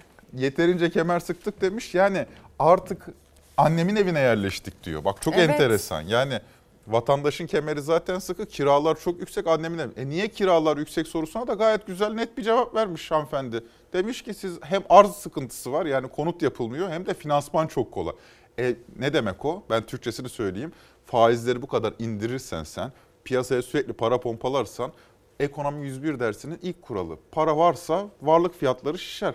Bilerek şişirdiler gayrimenkul fiyatlarını. Şimdi altında vatandaş eziliyor. Sadece vatandaş değil Merkez Bankası Başkanı bile eziliyor. Baksana. Ezilmiş meğerse kendisi özellikle apartman görevlisiyle Sadık abisiyle çok görüşüyormuş. Kendisi hatta aralarında tartıştıklarını aktarmış röportaj sırasında. İşte fiyatlar indi diyorum ben o hayır inmedi git şuraya bak görürsün diye beni yönlendiriyor diye bahsetmiş. Bizim de izleyicilerimiz mesaj attı işimiz Sadık abiye mi kaldı diye. Bence Sadık abi önemli bir göreve mis- misyona sahip bu noktada. Ne düşünüyorsun? Yani e, şunu söylemek lazım. Merkez Bankası Başkanı bence başarılı bir başkan. Yani an itibariyle yapması gereken görevini yapıyor.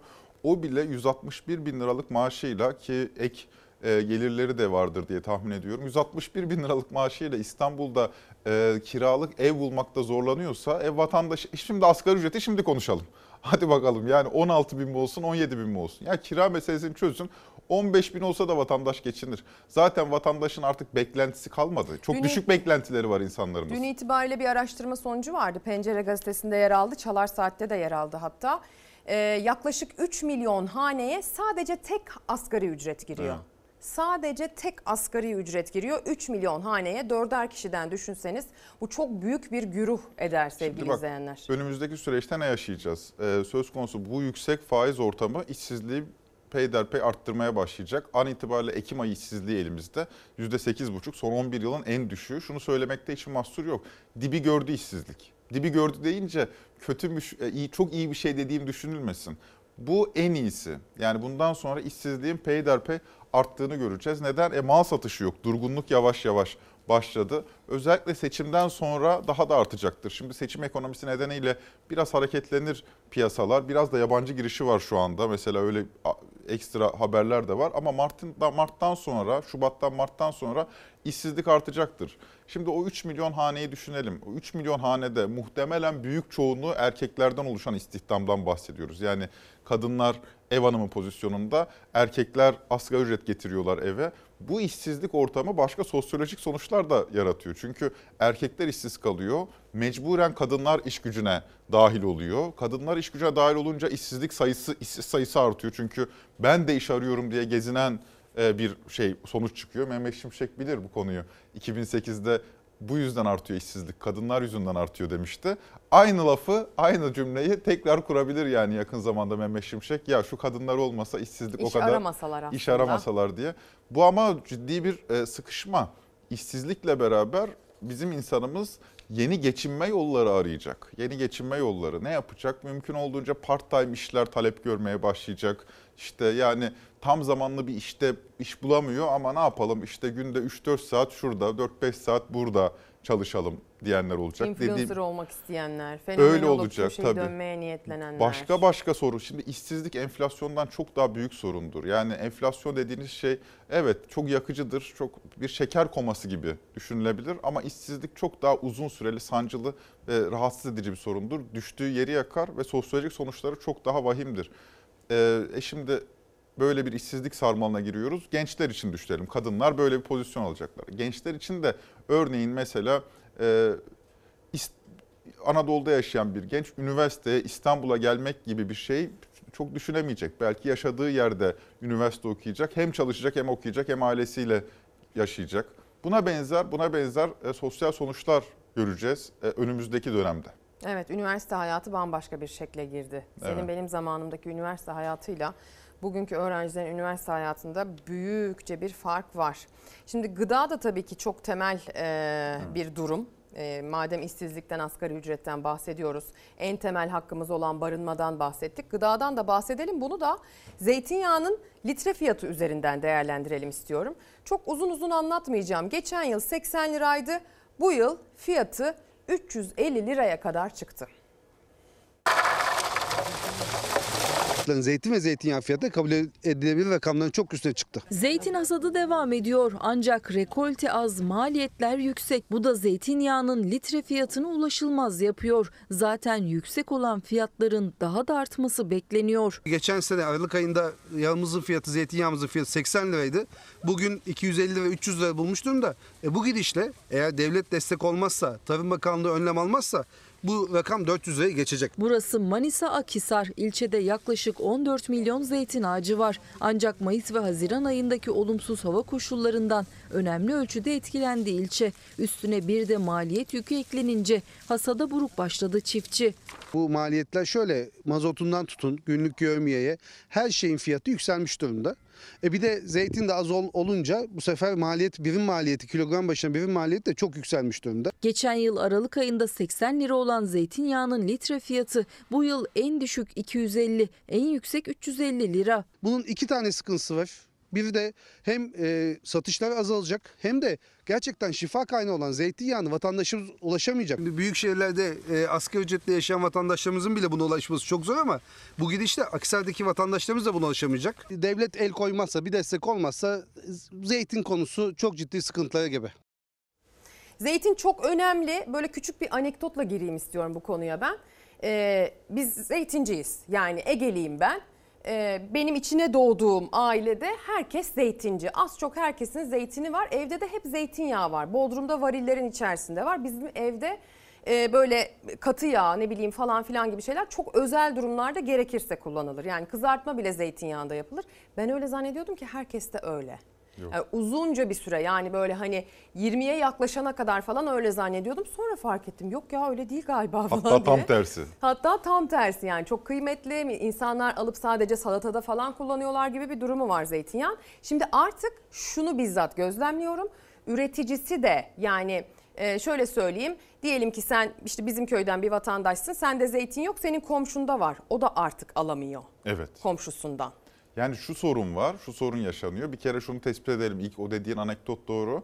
Kişi başına zeytinyağı tüketimine baktığımız zaman e, burada birin, bir numarayı Güney Avrupa çekiyor. Yani İspanya, İtalya bu kişi başına şey tüketiminde, zeytinyağı tüketiminde birinci sırada birbirleriyle yarışıyorlar. Bir İtalya oluyor, bir İspanya oluyor vesaire. Türkiye sonlarda yani e, aynı coğrafyadaki ülkelerle kıyaslandığı zaman, Akdeniz ülkeleriyle kıyaslandığı zaman zeytinyağı tüketiminde çok geride.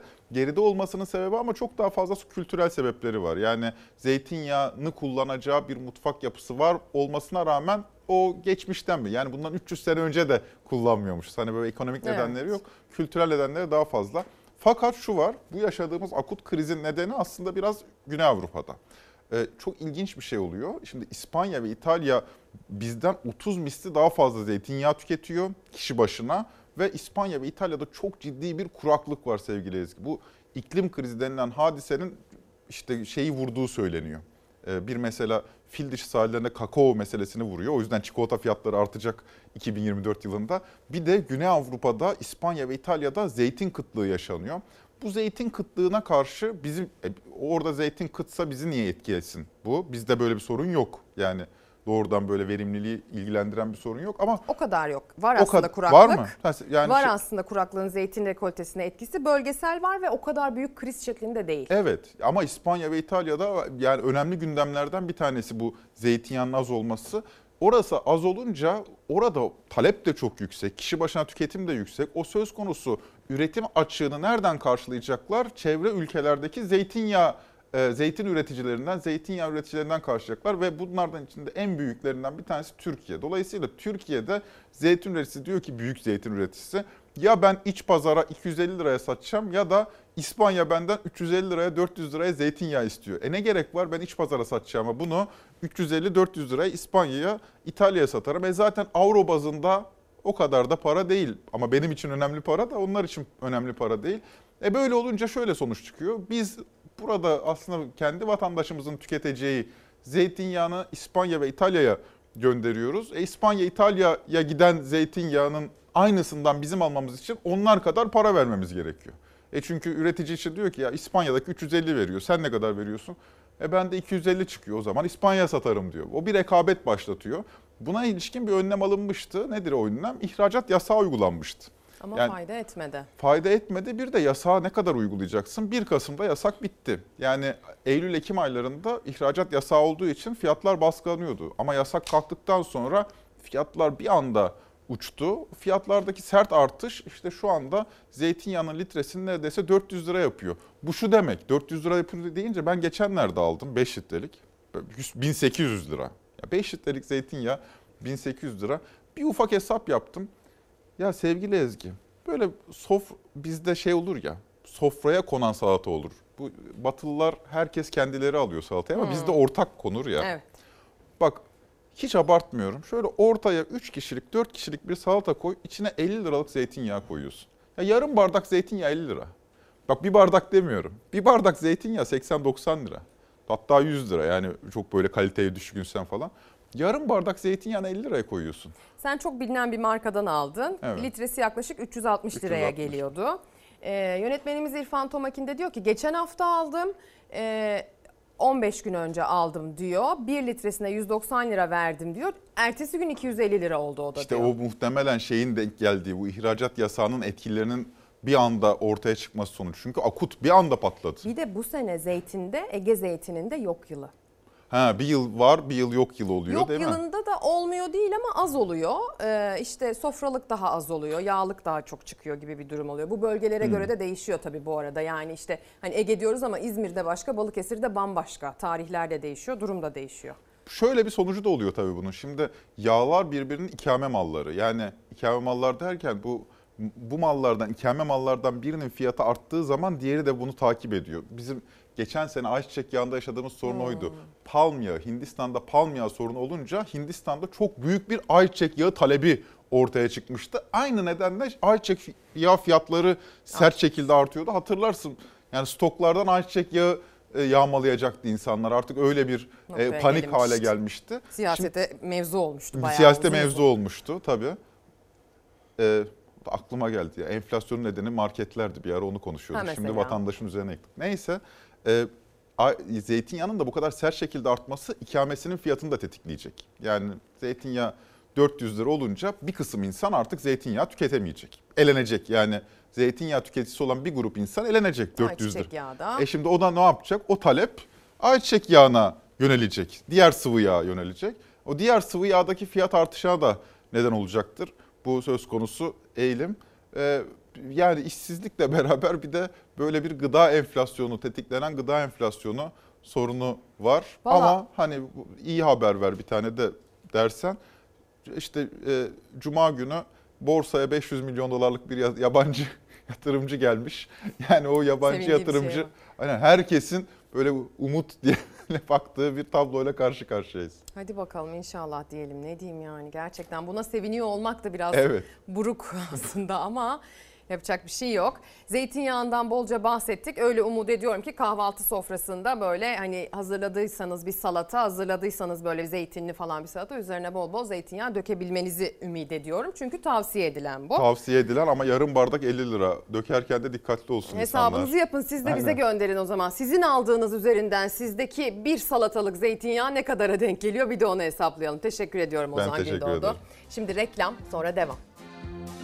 Günaydın sevgili izleyenler. Bir kez daha ekran başına hoş geldiniz. Kaldığımız yerden devam ediyoruz. Hem mesajlarınızı okumaya hem de haberleri aktarmaya devam ediyoruz.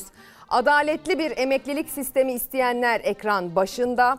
Ee, kendileri emeklilikte adalete takılanlar sevgili izleyenler. EMAT Derneği'nden de mesaj var. EYT meselesinde de hakkaniyet gelsin, adalet gelsin diye mesajlar gönderiyorlar. Pek çok mesaj var adalet başlığı altında.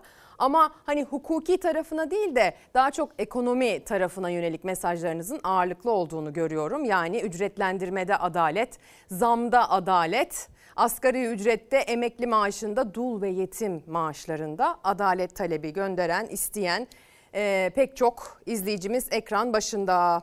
Şimdi adaletle ilgili bir haber ama bunun daha çok hani e, hukuki yönüyle ilgili bir haber. Dilan Polat diyeceğiz. Kendisinin avukatı Hüseyin Kaya Dilan Polat için tahliye talebinde bulunmuştu. Talebe red geldi. Avukatı Dilan Polat'ın ruh durumunu anlattı kameralara. Ben 3 gün ağlarım, 4 gün ağlarım. Hiç bir hafta ağladığımı bilmem. Ben bir yerde ayağa kalkarım. Gözünü kapatıyor, çocuğunu ismini sayıklıyor, iki göz, iki çeşme ağlıyor. Bir tek küçük çocuğuyla ilgili sorunu var. Malıydı, mülküydü, davaydı, cezaydı bununla ilgili bir sorunu yok. Masum olduğunuza. Dilan'ın oğlunun e, videosunu, e, psikolojik raporunu verdik. E, bunun değerlendirilmesini ve ev, ev hapsine dönüştürülmesini bekliyoruz. Baban size ev almış ablanla sana onu göreceğiz tepeden. 4 yaşındaki oğlu ve 12 yaşındaki kızından yaklaşık bir buçuk aydır ayrı Dilan Polat. Hakkındaki suçlamalar ağır. Kara para aklama, vergi kaçırma, yasa dışı bahisle suçlanıyor. Polat ailesinin avukatı Hüseyin Kaya soruşturma dosyasındaki tek delilin masak raporu olduğuna dikkat çekerek anneyi çocuklarından ayıran tutuklama kararının orantısız olduğunu savundu. Tutukluluğa itiraz etti ancak o itiraz reddedildi. Yani Dilan Polat'ın cezaevi günleri devam edecek. Anneden çocuğu bu suçlama üzerinden ortada diğer suçlarla ilgili çok ciddi bir delil yokken ayırmanın bir anlamı yok. Zenginler ama akılları yok diyecekler. Dilan Polat ve eşi Engin Polat'a yöneltilen suçlamaların bir kısmı gizli tanık ifadelerine dayanıyor. Leon isimli gizli tanığın soruşturma dosyasına da giren mesajlarında yasa dışı bahis çetesi lideri Veysel Şahin'e en yakın isim Derkan Başer'le Engin Polat'ın bağlantılı olduğu yazıldı. Gizli tanık Engin Polat'ın Derkan Başar aracılığıyla kara para aklamaya başladığını anlattı. Engin Polat savcılık ifadesinde bahsi geçen isimleri tanımadığını söyledi. Polatların avukatı Hüseyin Kaya da kara paraya ilişkin suçlamanın dayanaksız olduğuna dikkat çekti. Bulacağım kimin yaptığını. Bak bulacağım. Yemin ederim bulacağım. Ben savcılığın bu Leon denilen kişiyi dinleyip dinlemediğini bilmiyorum.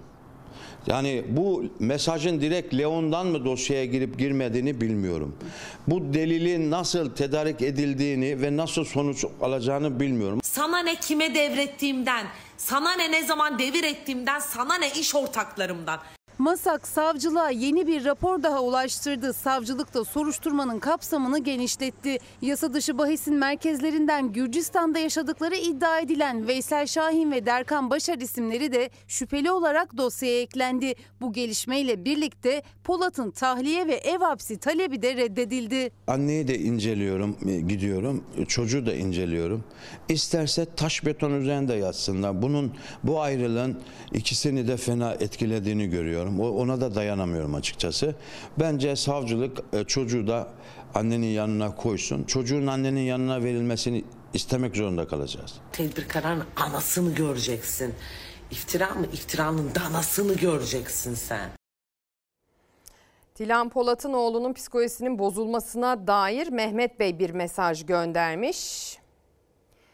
Ee, bununla ilgili hani çocuklarının durumu kötü olan ve kendileri şu anda hükümlü olarak e, hapiste olan kişiler de örnek gösteriliyor. Hani sadece bu mağduriyeti Dilan Polat yaşıyormuşçasına bir durum oluşmasın diyor izleyicilerimiz gönderdiği mesajlarında. Konu işçi memura verilecek olan paraya geldiği zaman işsizlikte, kiralarda, gıdada her şey sert bir düşüş yaşıyor. Ne hikmetse bir türlü bunu bizler göremiyoruz diye bir mesaj göndermiş bir izleyicimiz. Ee, gelen mesajlar arasında zeytinyağı alamıyorum diyen de var. Ee, Manisa Soma'dan bir yerel gazeteci e, Osman Bekar, Osman abimiz mesaj göndermiş. O da aynı zamanda zeytincidir. Diyor ki fiyatının artacağını duyanlar zeytinyağını stoklamaya da başladı. Onun da not düşelim diyor. Bu da önemlidir bu bilgide. Onun da notunu düşmüş olalım. Akran zorbalığı diyeceğim. Ee, şimdi anneler, babalar, çocuğunu okula gönderenler, çocuğu okuldan e, yüzü gözü morarmış, şiddete uğramış şekilde gelenler durumu yakından biliyorlar. Eşten dosttan duyanlar kendi çocuklarıyla ilgili endişeleniyorlar. Konya'da Beyşehir ilçesinde Milli Eğitim Müdürlüğü bir yürüyüş düzenlemiş. Akran zorbalığı ile ilgili farkındalık oluşsun diye çocuklar ellerinde dövizlerle akran zorbalığına hayır demişler.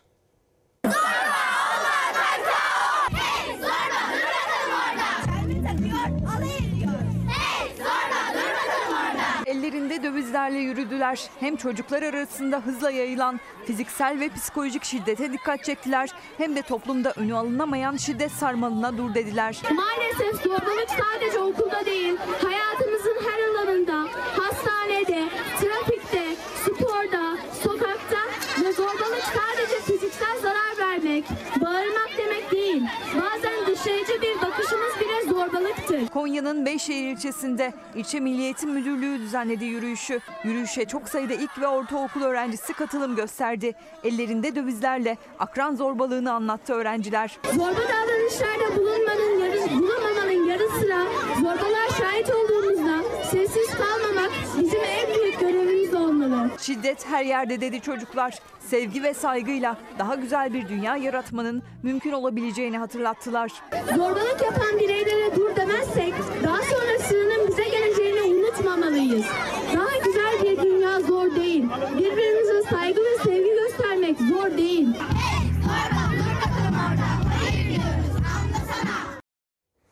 Sanki akran zorbalığı ya da çocuklar arasında yayılan şiddet böyle kendiliğinden sadece çocuklarla ilgili bir meseleymiş gibi anlaşılmasın. Bu mesele aslında toplumun genelini ilgilendiren bir mesele. Orada küçük kardeşim söyledi. Sadece okulda gençler arasında çocuklar arasında değil toplumun genelinde bir şiddet problemi var. E ne olacak? Her yönetici böyle bu duruma dikkat çekmek için eylem yapmıyor. Bazen bazı yöneticiler de bu durumu körükleyecek şekilde açıklamalar yapabiliyorlar. Fox Haber bir e, saldırı gündeme getirmişti. Bir fiziksel müdahale, orantısız bir fiziksel müdahale gündeme getirmişti Giresun'dan. Sonrasında Giresun Valiliği o orantısız, yani dayak demek istemiyorum sevgili izleyenler ama gerçekten tam karşılığı bu maalesef. E, valilik bununla ilgili açıklama yapmış. Dayak değil kontrol altına alma diye. Şimdi çocuklar akran zorbalığına dur diyor da balık galiba baştan kokuyor.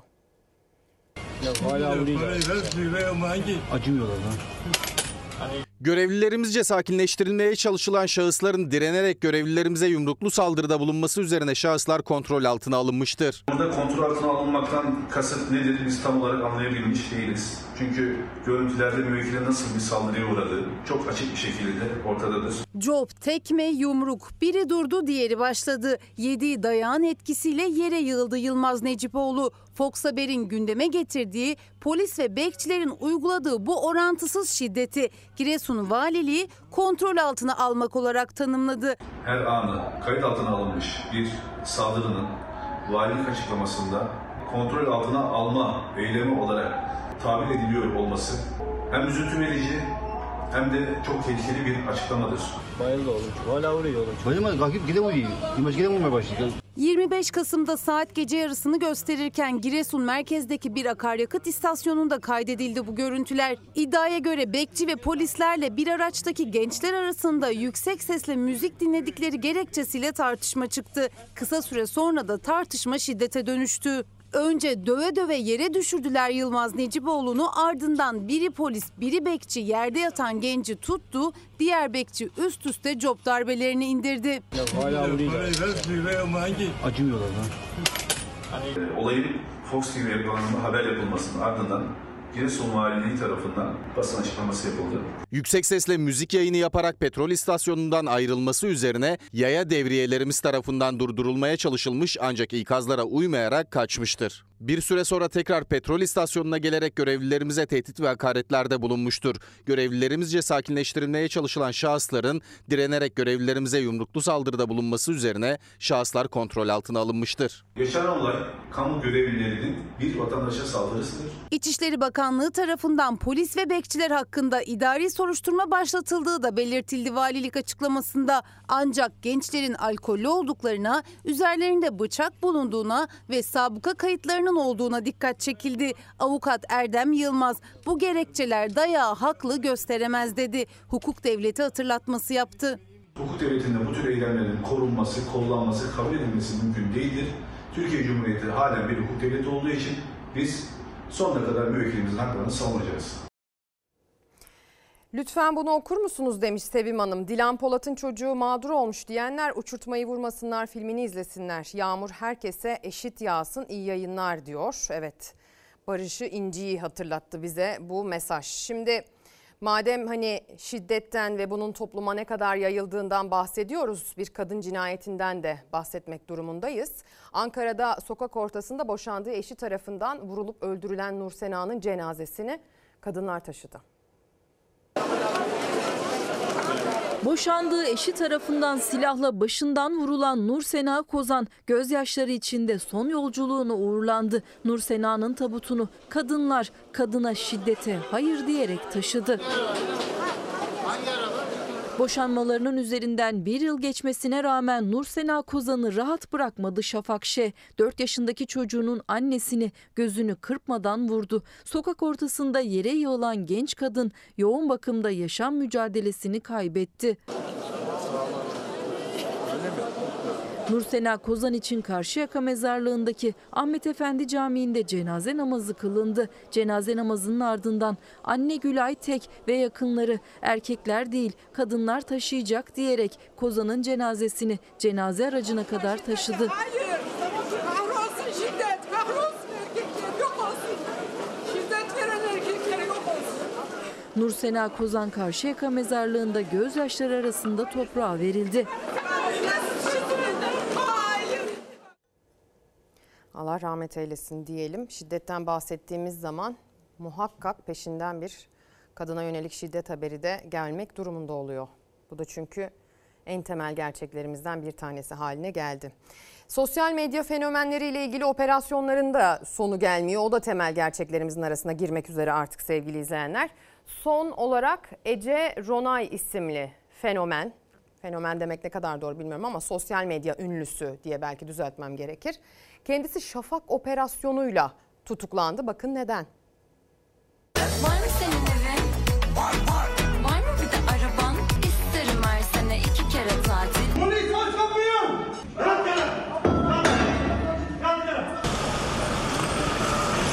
Şafak operasyonuyla böyle gözaltına alındı sosyal medya fenomeni ve güzellik merkezi sahibi Ece Ronay. Gözaltının nedeni eski eşinin iş yerini kurşunlattığı iddiası. Ronay'la birlikte 5 kişi daha gözaltına alındı. Yapılan aramalarda otomatik silah, tabanca, 58 adet mermi ve hassas terazi ele geçirildi. İki tane arabası şu an Gebze'de Motors diye bir yerde sergileniyor. Abime selam olsun. Kılıcın keskin olsun abi.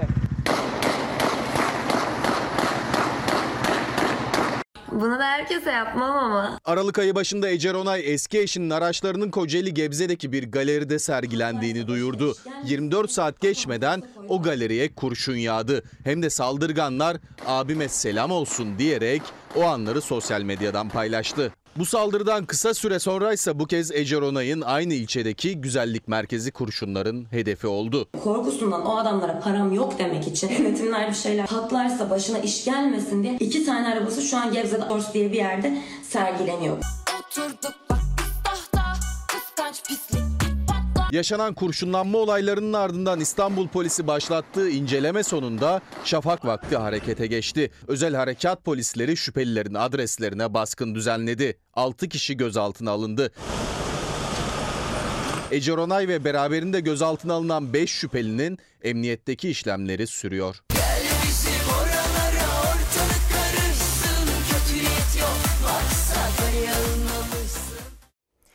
Aslında bir sabah sadece 7500 lira emekli maaşıyla yaşayanlar kendi durumlarını anlatsalar, yalnız olmadıklarını görüp belki güçlerinin farkına varırlar demiş Ruhi Becenek. Kendisinin de çalışan bir emekli olduğunu hatırlatmış. E o zaman tamam Artvin'e gidelim emekliler anlatsın. Yılbaşı yaklaşıyor ne olacak? Verecekler verecekler yok bir şey yok. Ne? En az 20 milyar olması lazım emekli maaş. Beslenme insan sağlığındaki en önemli unsur olduğuna göre emeklinin bugün e, açlık sınırı ve yoksulluk sınırını hesaplamasına baktıklarında 45 bin lira gibi bir rakamlardan bahsediliyor. Dolayısıyla emekli asgari ücretin en az iki katı almalı ki e, insanca yaşayabilmeli. SGK emeklisiyim. Aylık 7500 lira alıyoruz. Bu şartlarda mümkün değil, geçinemiyoruz. Ev kiramız, evim yok. Ev kiramız 3000 lira. Bankalara bir sanıyorum 300 bin lira kredi borcumuz var. Yani hayat zor. Emeklerin durumunu söylemeye gerek yok. Sabaha baktığın zaman bir çay parası verememek, vermemek için arkadaşını görmemizlikten çalışıyoruz ya. Durumumuz elbette ki iyi değil. Ya bir emekli maaşının normal bir insanın geçim standartları ise ona göre olmalı. Yani bu şartlarda hiçbir emeklinin geçimine şansı yok. Yarı aç yarı susuz geziliyor. Yılbaşı yaklaşıyor. Yılbaşında ne yapacağını memleketteki ekonomik durumu görenler görmüyor mu? Kendilerine biraz baktığı zaman vatandaşın da neye ihtiyacı olduğunu bilecekler. Emekliler midesi ne kadarsa onların midesi de o kadardır herhalde. Emekliler daha az yemesi gerekmez. Evet ne kadar acıkıyorlarsa onlar emekliler de o kadar acıkıyorlar. Üstelik emeklilerin yaşları dolayısıyla mesela sağlığa dair ihtiyaçları da daha fazla oluyor. Bu ve buna benzer pek çok ilave ihtiyaç kalemleri var. Bir de hayata yeni başlayanlar var. Onların da kocaman kocaman ihtiyaç kalemleri var. Özellikle yeni çocuğu olan dar gelirli aileler bu anlamda çok zorlanıyorlar. Her geçen yıl daha fazla zorlanıyorlar. Şimdi sizi bir bebek bakımı ile ilgili hesap yapmak adına 41. Uluslararası Anne Bebek ve Çocuk Ürünleri Fuarına götürelim. Çocukların maliyeti dediğimizde ne geliyor akla? Bebek gel- gel- geliyorum dediği anda 100 bini buluyor. Doğmadan önce 100 bin liraya yakın bir maliyetimiz oldu bizim. asgari ücretle geçinen veyahut da devlet memuru olan vatandaşlarımızın Allah yardımcısı olsun. Tek maaşla 4 nüfus, 3 nüfus geçinmez. Hesap ortada. Anneler babalar tek maaşla bir bebeğin masrafına yetişmenin mümkün olmadığının altını çiziyor. Ama maddi durumu iyi olana çocuk ürünlerinde sınır yok. 41. Uluslararası Anne Bebek ve Çocuk Ürünleri Fuarı kapılarını açtı. Çeşit çeşit bebek ürünleri ebeveynlerin beğenisine sunuldu. Doğum, hastane masrafları, tüp bebek tedavisi gördüm onunla birlikte 200-250 bin lirayı buldu. Kimse evladından elbette ki maliyet olarak bahsetmek istemiyor. Ancak daha bebek doğmadan başlayan alışveriş yüz binlerce liraya ulaşıyor. Zaten şu anki bir bebek arabasının maliyeti 10 bin liradan başlıyor. 30 bin 40 bin liraya bile sadece bir bebek arabası alınabiliyor. Türkiye'de bir ilk olacak. Hem karbon fiber olması, çok çok hafif olması. Kaç kilo bu? 3.8. E, Çelikten daha mukavemetli ama daha hafif bir malzeme. Genelde uzay sektöründeki NASA'nın kullandığı işte e, F1 arabalarının kullandığı e, bir malzeme. Şu anda yapacağım şeyi eğer yapamazsam bilin ki sorun arabada değil bende. İşte Türkiye'nin en hafif arabası. Anneler bu arabayı sadece tek eli kullanarak şöyle bırakıyor. Yine tek elle şuraya hafifçe dokunuyor ve tek parmağıyla arabayı yine tek elle taşınabilir hale getiriyor. Peki bu arabaya sahip olmanın bedeli nedir? 11.900 civarında. Anne babaların da omurga sağlığını düşünen dünyadaki e, tek kanguru. Bir üniversite hastanesinin omurga sağlığı merkeziyle birlikte geliştirilen bebekleri taşımak için kullanılan kanguru da ilk kez görücüye çıktı fuarda. Bebek ne kadar ağır olursa olsun uzun süreli taşımada ebeveynlerin beli destek aldığı için sırt ağrıları ortadan kalkıyor. Yeni doğandan itibaren 15 kilograma kadar bebeklerimizi bu kangurumuzla taşıyabiliyoruz. Ürünün lansman fiyatı 250 euro olacak. Kolik gaz sancısına karşı üretilen kiraz çekirdekli antikolik bebek kilodu. İçerisinde kiraz çekirdekli minderler var. Minderler önce ısıtılıyor ardından hem karın hem de bel bölgesine yerleştiriliyor. Bebeğin gaz sebebiyle acı çekmesini engellemeyi hedefliyor. Bebeklerin ilk 3 ay en büyük sorunu e, gaz sancılarıdır. E, Ürettiğimiz antikolik bebek kilodu sayesinde e, bebeklerin gaz sancısının yatışmasına yardımcı oluyoruz. Bir de bu bebeklerin sağlığıyla ilgili durumlar var biliyorsunuz. Az evvel emeklilerden de bahsetmiştik. Sağlığa dair harcama kalemlerinin arttığından. E, yeni doğan çocuğu olanların da sağlığa dair harcama kalemleri artıyor. İstanbul Planlama Ajansı İstanbul özelinde bir araştırma yaptı. Randevu krizinin sebebi için bakın neye işaret etti. Çocuğum kalbi delik. E, astım hastası. Hatta gastrolojide de tedavi görüyoruz. Bağırsak sendromu yaşıyoruz. Bakın ben 9 aydan fazladır randevu alamıyorum. Çocuk ka- karnı ağrıyor. 2 haftadır okula ben çocuğu götüremedim. Geri kaldı. Şu an İstanbul'un genel demografik dağılımına baktığımız zaman kamu hastanelerinin özel sağlık hastanelerinin üçte biri kadar olduğunu görüyoruz. Kamu hastaneliği ise %30 durumda. İstanbul'daki hastanelerin %70'i özel, %30'u kamu hastanelerinden oluşuyor. Ücretsiz sağlık hizmeti yetersiz kalıyor. Sultan Şarlı da 7 yaşındaki oğlu için aylardır randevu bulamıyor. Şehir hastanesindeki doktoru özel hastaneye geçti. Şarlı'nın maddi gücü aynı doktorla devam etmesine el vermedi. Acile götürüyorum. Çocuk şeyine randevu alın diyorlar. Hani nerede randevumuz yok ki? Hiçbir bölüme randevu alamıyoruz. Bakın acillerde sürünüyorum. Sağlık Bakanlığı'nı arayıp şikayetimi de bildirdim. Çocuğumun sorununu da anlattım. Çocuğum okulda hastalanmış, öğretmeni karnını olmuş, yürüyüş yaptırmış, ilgilenmiş ama yok yani yok. İstanbul Planlama Ajansı'na göre kentteki özel hastane sayısı kamu hastanelerinden çok daha fazla. Ancak dar gelirlinin bu hastanelere ulaşma şansı yok. Mecburen aylarca randevu sırası bekleyip kaderine razı oluyor dar gelirli hasta. Özel hastanede imkanı olan gelir seviyesi yüksek kişilere ulaşıyor. Kadıköy, Şişli, Üsküdar, Beşiktaş gibi ilçeler sosyoekonomik statüsünün yüksek olduğu ilçelerde özel hastanelerin yoğunlaştığını görüyoruz. Hiçbir yere hiçbir zaman için randevu alamıyoruz. Çocuk hasta, enfeksiyonu alacağım alamıyorum bir türlü.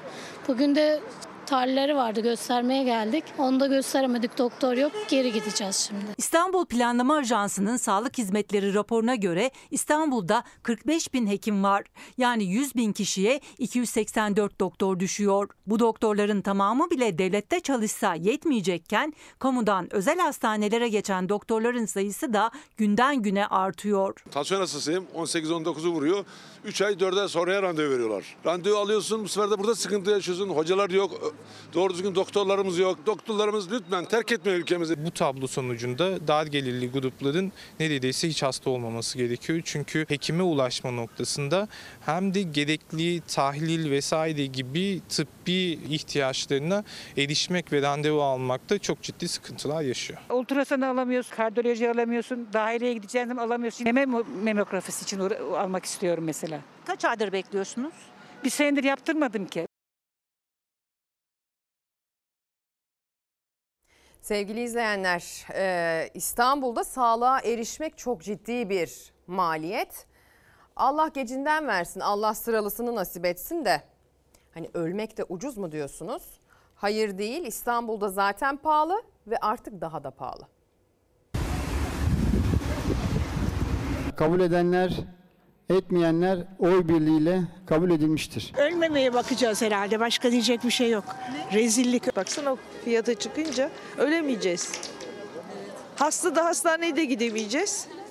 O da çok pahalı. Tedavi de olamayacağız. ne olacak bilmiyorum halimiz. Vallahi alınacak halimize gülüyoruz. İstanbul Büyükşehir Belediyesi Meclisi'nin Aralık ayı toplantısından cenaze hizmetleri ve mezarlık fiyatlarına %58 zam kararı çıktı. Sosyete mezarı da denilen Karacaahmet, Zincirlikuyu ve Aşiyan gibi birinci grup mezarlıklarda yer bedeli 7260 liradan 11190 liraya çıktı. Edirne Kapı Şehitliği, Emirgan, Feriköy mezarlıklarının da aralarında bulunduğu ikinci grup mezarlıklarda ise 1300 1520 liralık yer bedeli 2030 lira oldu. Ölmeden önce mezar yerimi hazır edeyim diyenler için fiyatlar çok daha yüksek. Çok sayıda ünlü ismin mezarının da bulunduğu lüks mezarlık olarak da anılan birinci grup mezarlıklarda boş mezar yeri fiyatları 45.260 liradan 69.770 liraya çıktı. Artık her şeye alıştık. Tabii insanlar artık gömülürken de e, gömülemeyecekler belli oldu. Kimsesizler mezarlığına mı artık ya da Habiblerde uzak bir yerlerde oralara gömülecekler. Gömülürken bile maalesef paraya göre değerlendiriliyor insanlar. 70 bin liralık bir rakam çok lüks. O tarafa ne kadar e, kefende ceple gidebilirsin? O da düşündürücü. Bunu kefenin cebi olanlar düşünsün bence. Yemek, içmek, barınmak hatta bir yerden bir yere ulaşmak bile artık çok pahalı İstanbul'da. 1 Ocak'tan itibaren ölmek de daha pahalı olacak artık. Birinci grup boş bir mezarın fiyatı 70, ikinci grup boş bir mezarın fiyatı ise 28 bin liraya yükseliyor. Yaşamak daha zor, ölmek daha kolay herhalde. Bence ölünce kurtuluyorsun. Yaşamak daha zor. İstanbul'da yok ki zaten mezar yeri. Yok ki, kalmadı ki. İstanbul'un dışında düşünürüz artık. Öleceğimiz zaman. Ben öldükten sonra düşünsünler yani. Şehir merkezinden uzaklaştıkça fiyatlar düşüyor mezar yerlerinde. Hekimbaşı, Kilyos, Kurtköy mezarlıklarının aralarında bulunduğu 3. grup mezarlıklarda 6050 liralık boş mezar yeri bedeli ise 9330 liraya çıktı. Parasızlar nasıl gömülecek peki? Belediyede göm. Söyleyeceğiz belediye gömecek. Zaten öldükten sonra nereye gömülürse gömsünler. Kefenin cebinden bahsetti ya bir vatandaş. Kefenin de cebi olmalı galiba artık. Şimdi İstanbullular için bir duyuru. Sinop ve Konya İstanbul'a geldi. Evet buyurun Boyabat'tan sırık kebabı geldi efendim buyurun. Mantılar, börekler açıldı, hamsiler kızardı. Sinop lezzetleri yeni kapıya taşındı. Mantıya bekliyoruz Sinopları mantıya buyurun. Sinop'un meşhur hamsisi. Yeni kapıya tüm yurttaşlarımızı bekliyoruz. Çünkü bunu kaçırmamak lazım. Sonuçta yılda bir kere yapıyoruz bu etkinliği. Karadeniz'in sakin şehri Sinop lezzetleriyle ve güler yüzüyle İstanbul'a geldi. Yağlı ekmeklerimizi, gözlemelerimizi, çok güzel ürünlerimizi size tanıtmaya yeni kapıya geldik. Çıkın çıkın gelin. Her sene böyle geliyoruz, yöresel tatları tadıyoruz, alıyoruz, gidiyoruz. Peynir aldık, tahin aldık, pekmez aldık. Kestane balımız Ayancık, Erfelek, Türkeli bu bölgelerin kestane balını getirdik. Pazar günü akşama kadar inşallah buradayız. En güzel görecekleri şey e, Sinop'un güzel misafirperverliğini görecekler.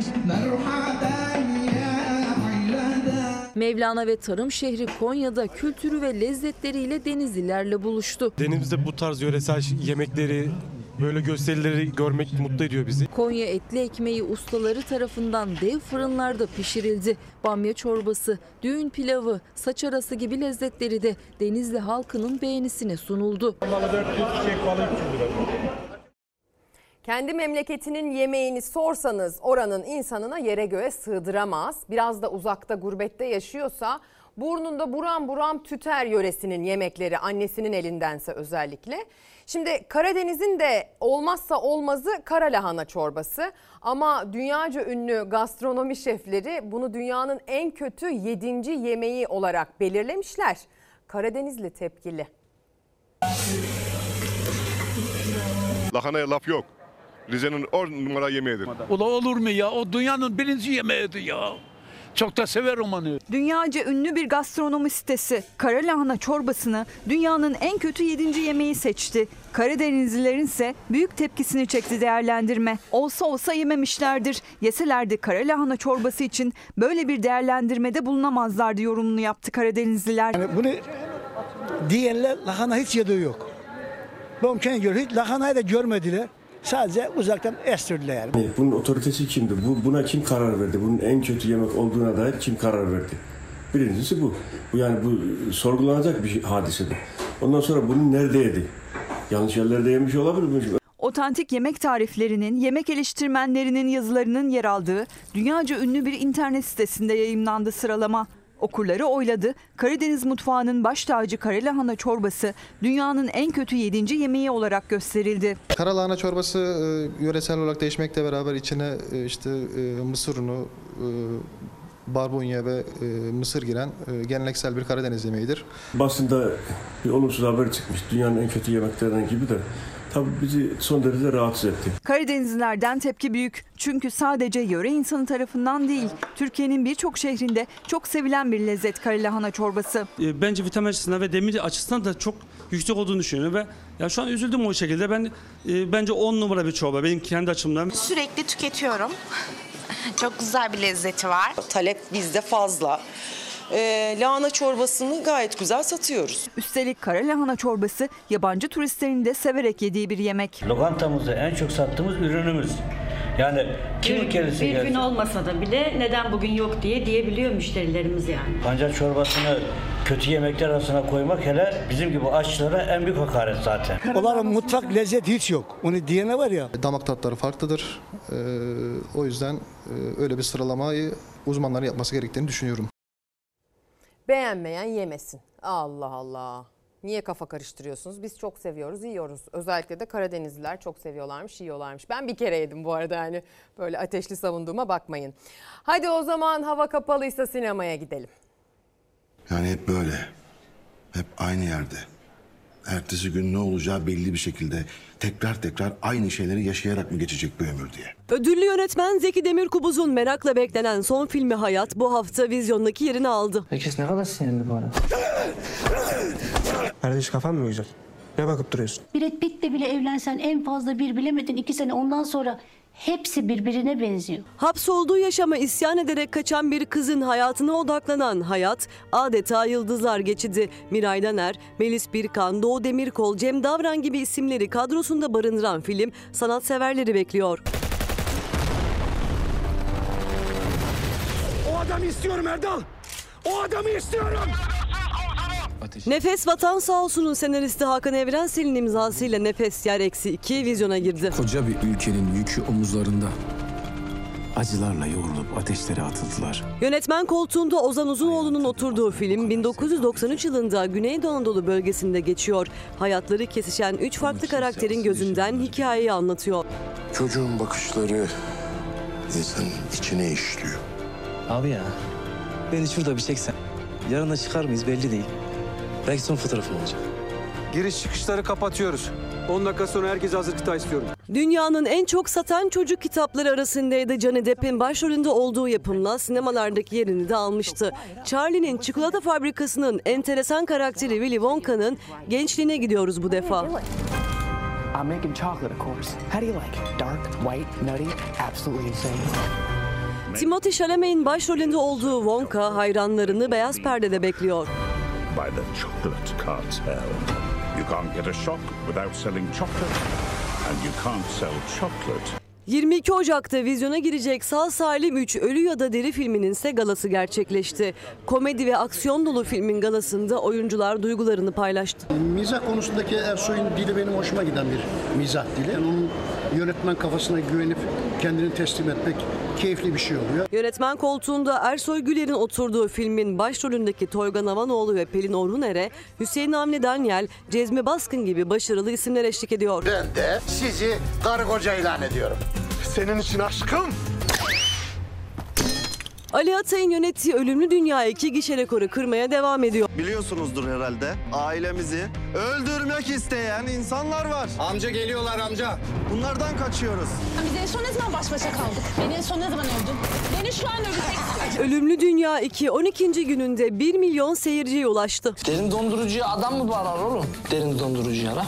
Herkesi minibüste topla kaçıyoruz. Örgüt burada olduğumuzu biliyor. Kalk oğlum kalk. İnsanı yakarak öldürmekle boğarak öldürmek arasında inan dağlar kadar fark var teyzem. Ölümlü Dünya 2 gerçekten efsaneydi diyorum. Reklama gidiyorum. Sonra söyleyecek son bir sözümüz var. Günaydın sevgili izleyenler ve son günaydından sonra da hoşça kalınız diyeceğiz. Size kitaplarla edebi bir veda etmek niyetindeyiz. Bugün adımıza imzalı gönderilen Şeytanın Üç Günü kitabını Mehmet Ramazan Yurtsever kaleme almış. Çok teşekkür ediyoruz kendisine. Ee, Sümer'de bir yabancı bugünü dünden okumak Allah verdi Eroğlu kaleme almış. Bu kitabı da bize göndermiş. Benden sonra sen seversen her şey güzelleşir Alas Sağlam'ın kitabı. Gizli Miras Ahmet Can Buğday tarafından kaleme alınmış bir kitaptır efendim. Mesajlar, kitaplar bu şekilde. Çok çok teşekkür ediyoruz katıldığınız için, yayınımıza adalet dediğiniz mesajlar gönderdiğiniz için. Yarın sabah saat 8.30'da tekrar burada olacağız. Görüşürüz.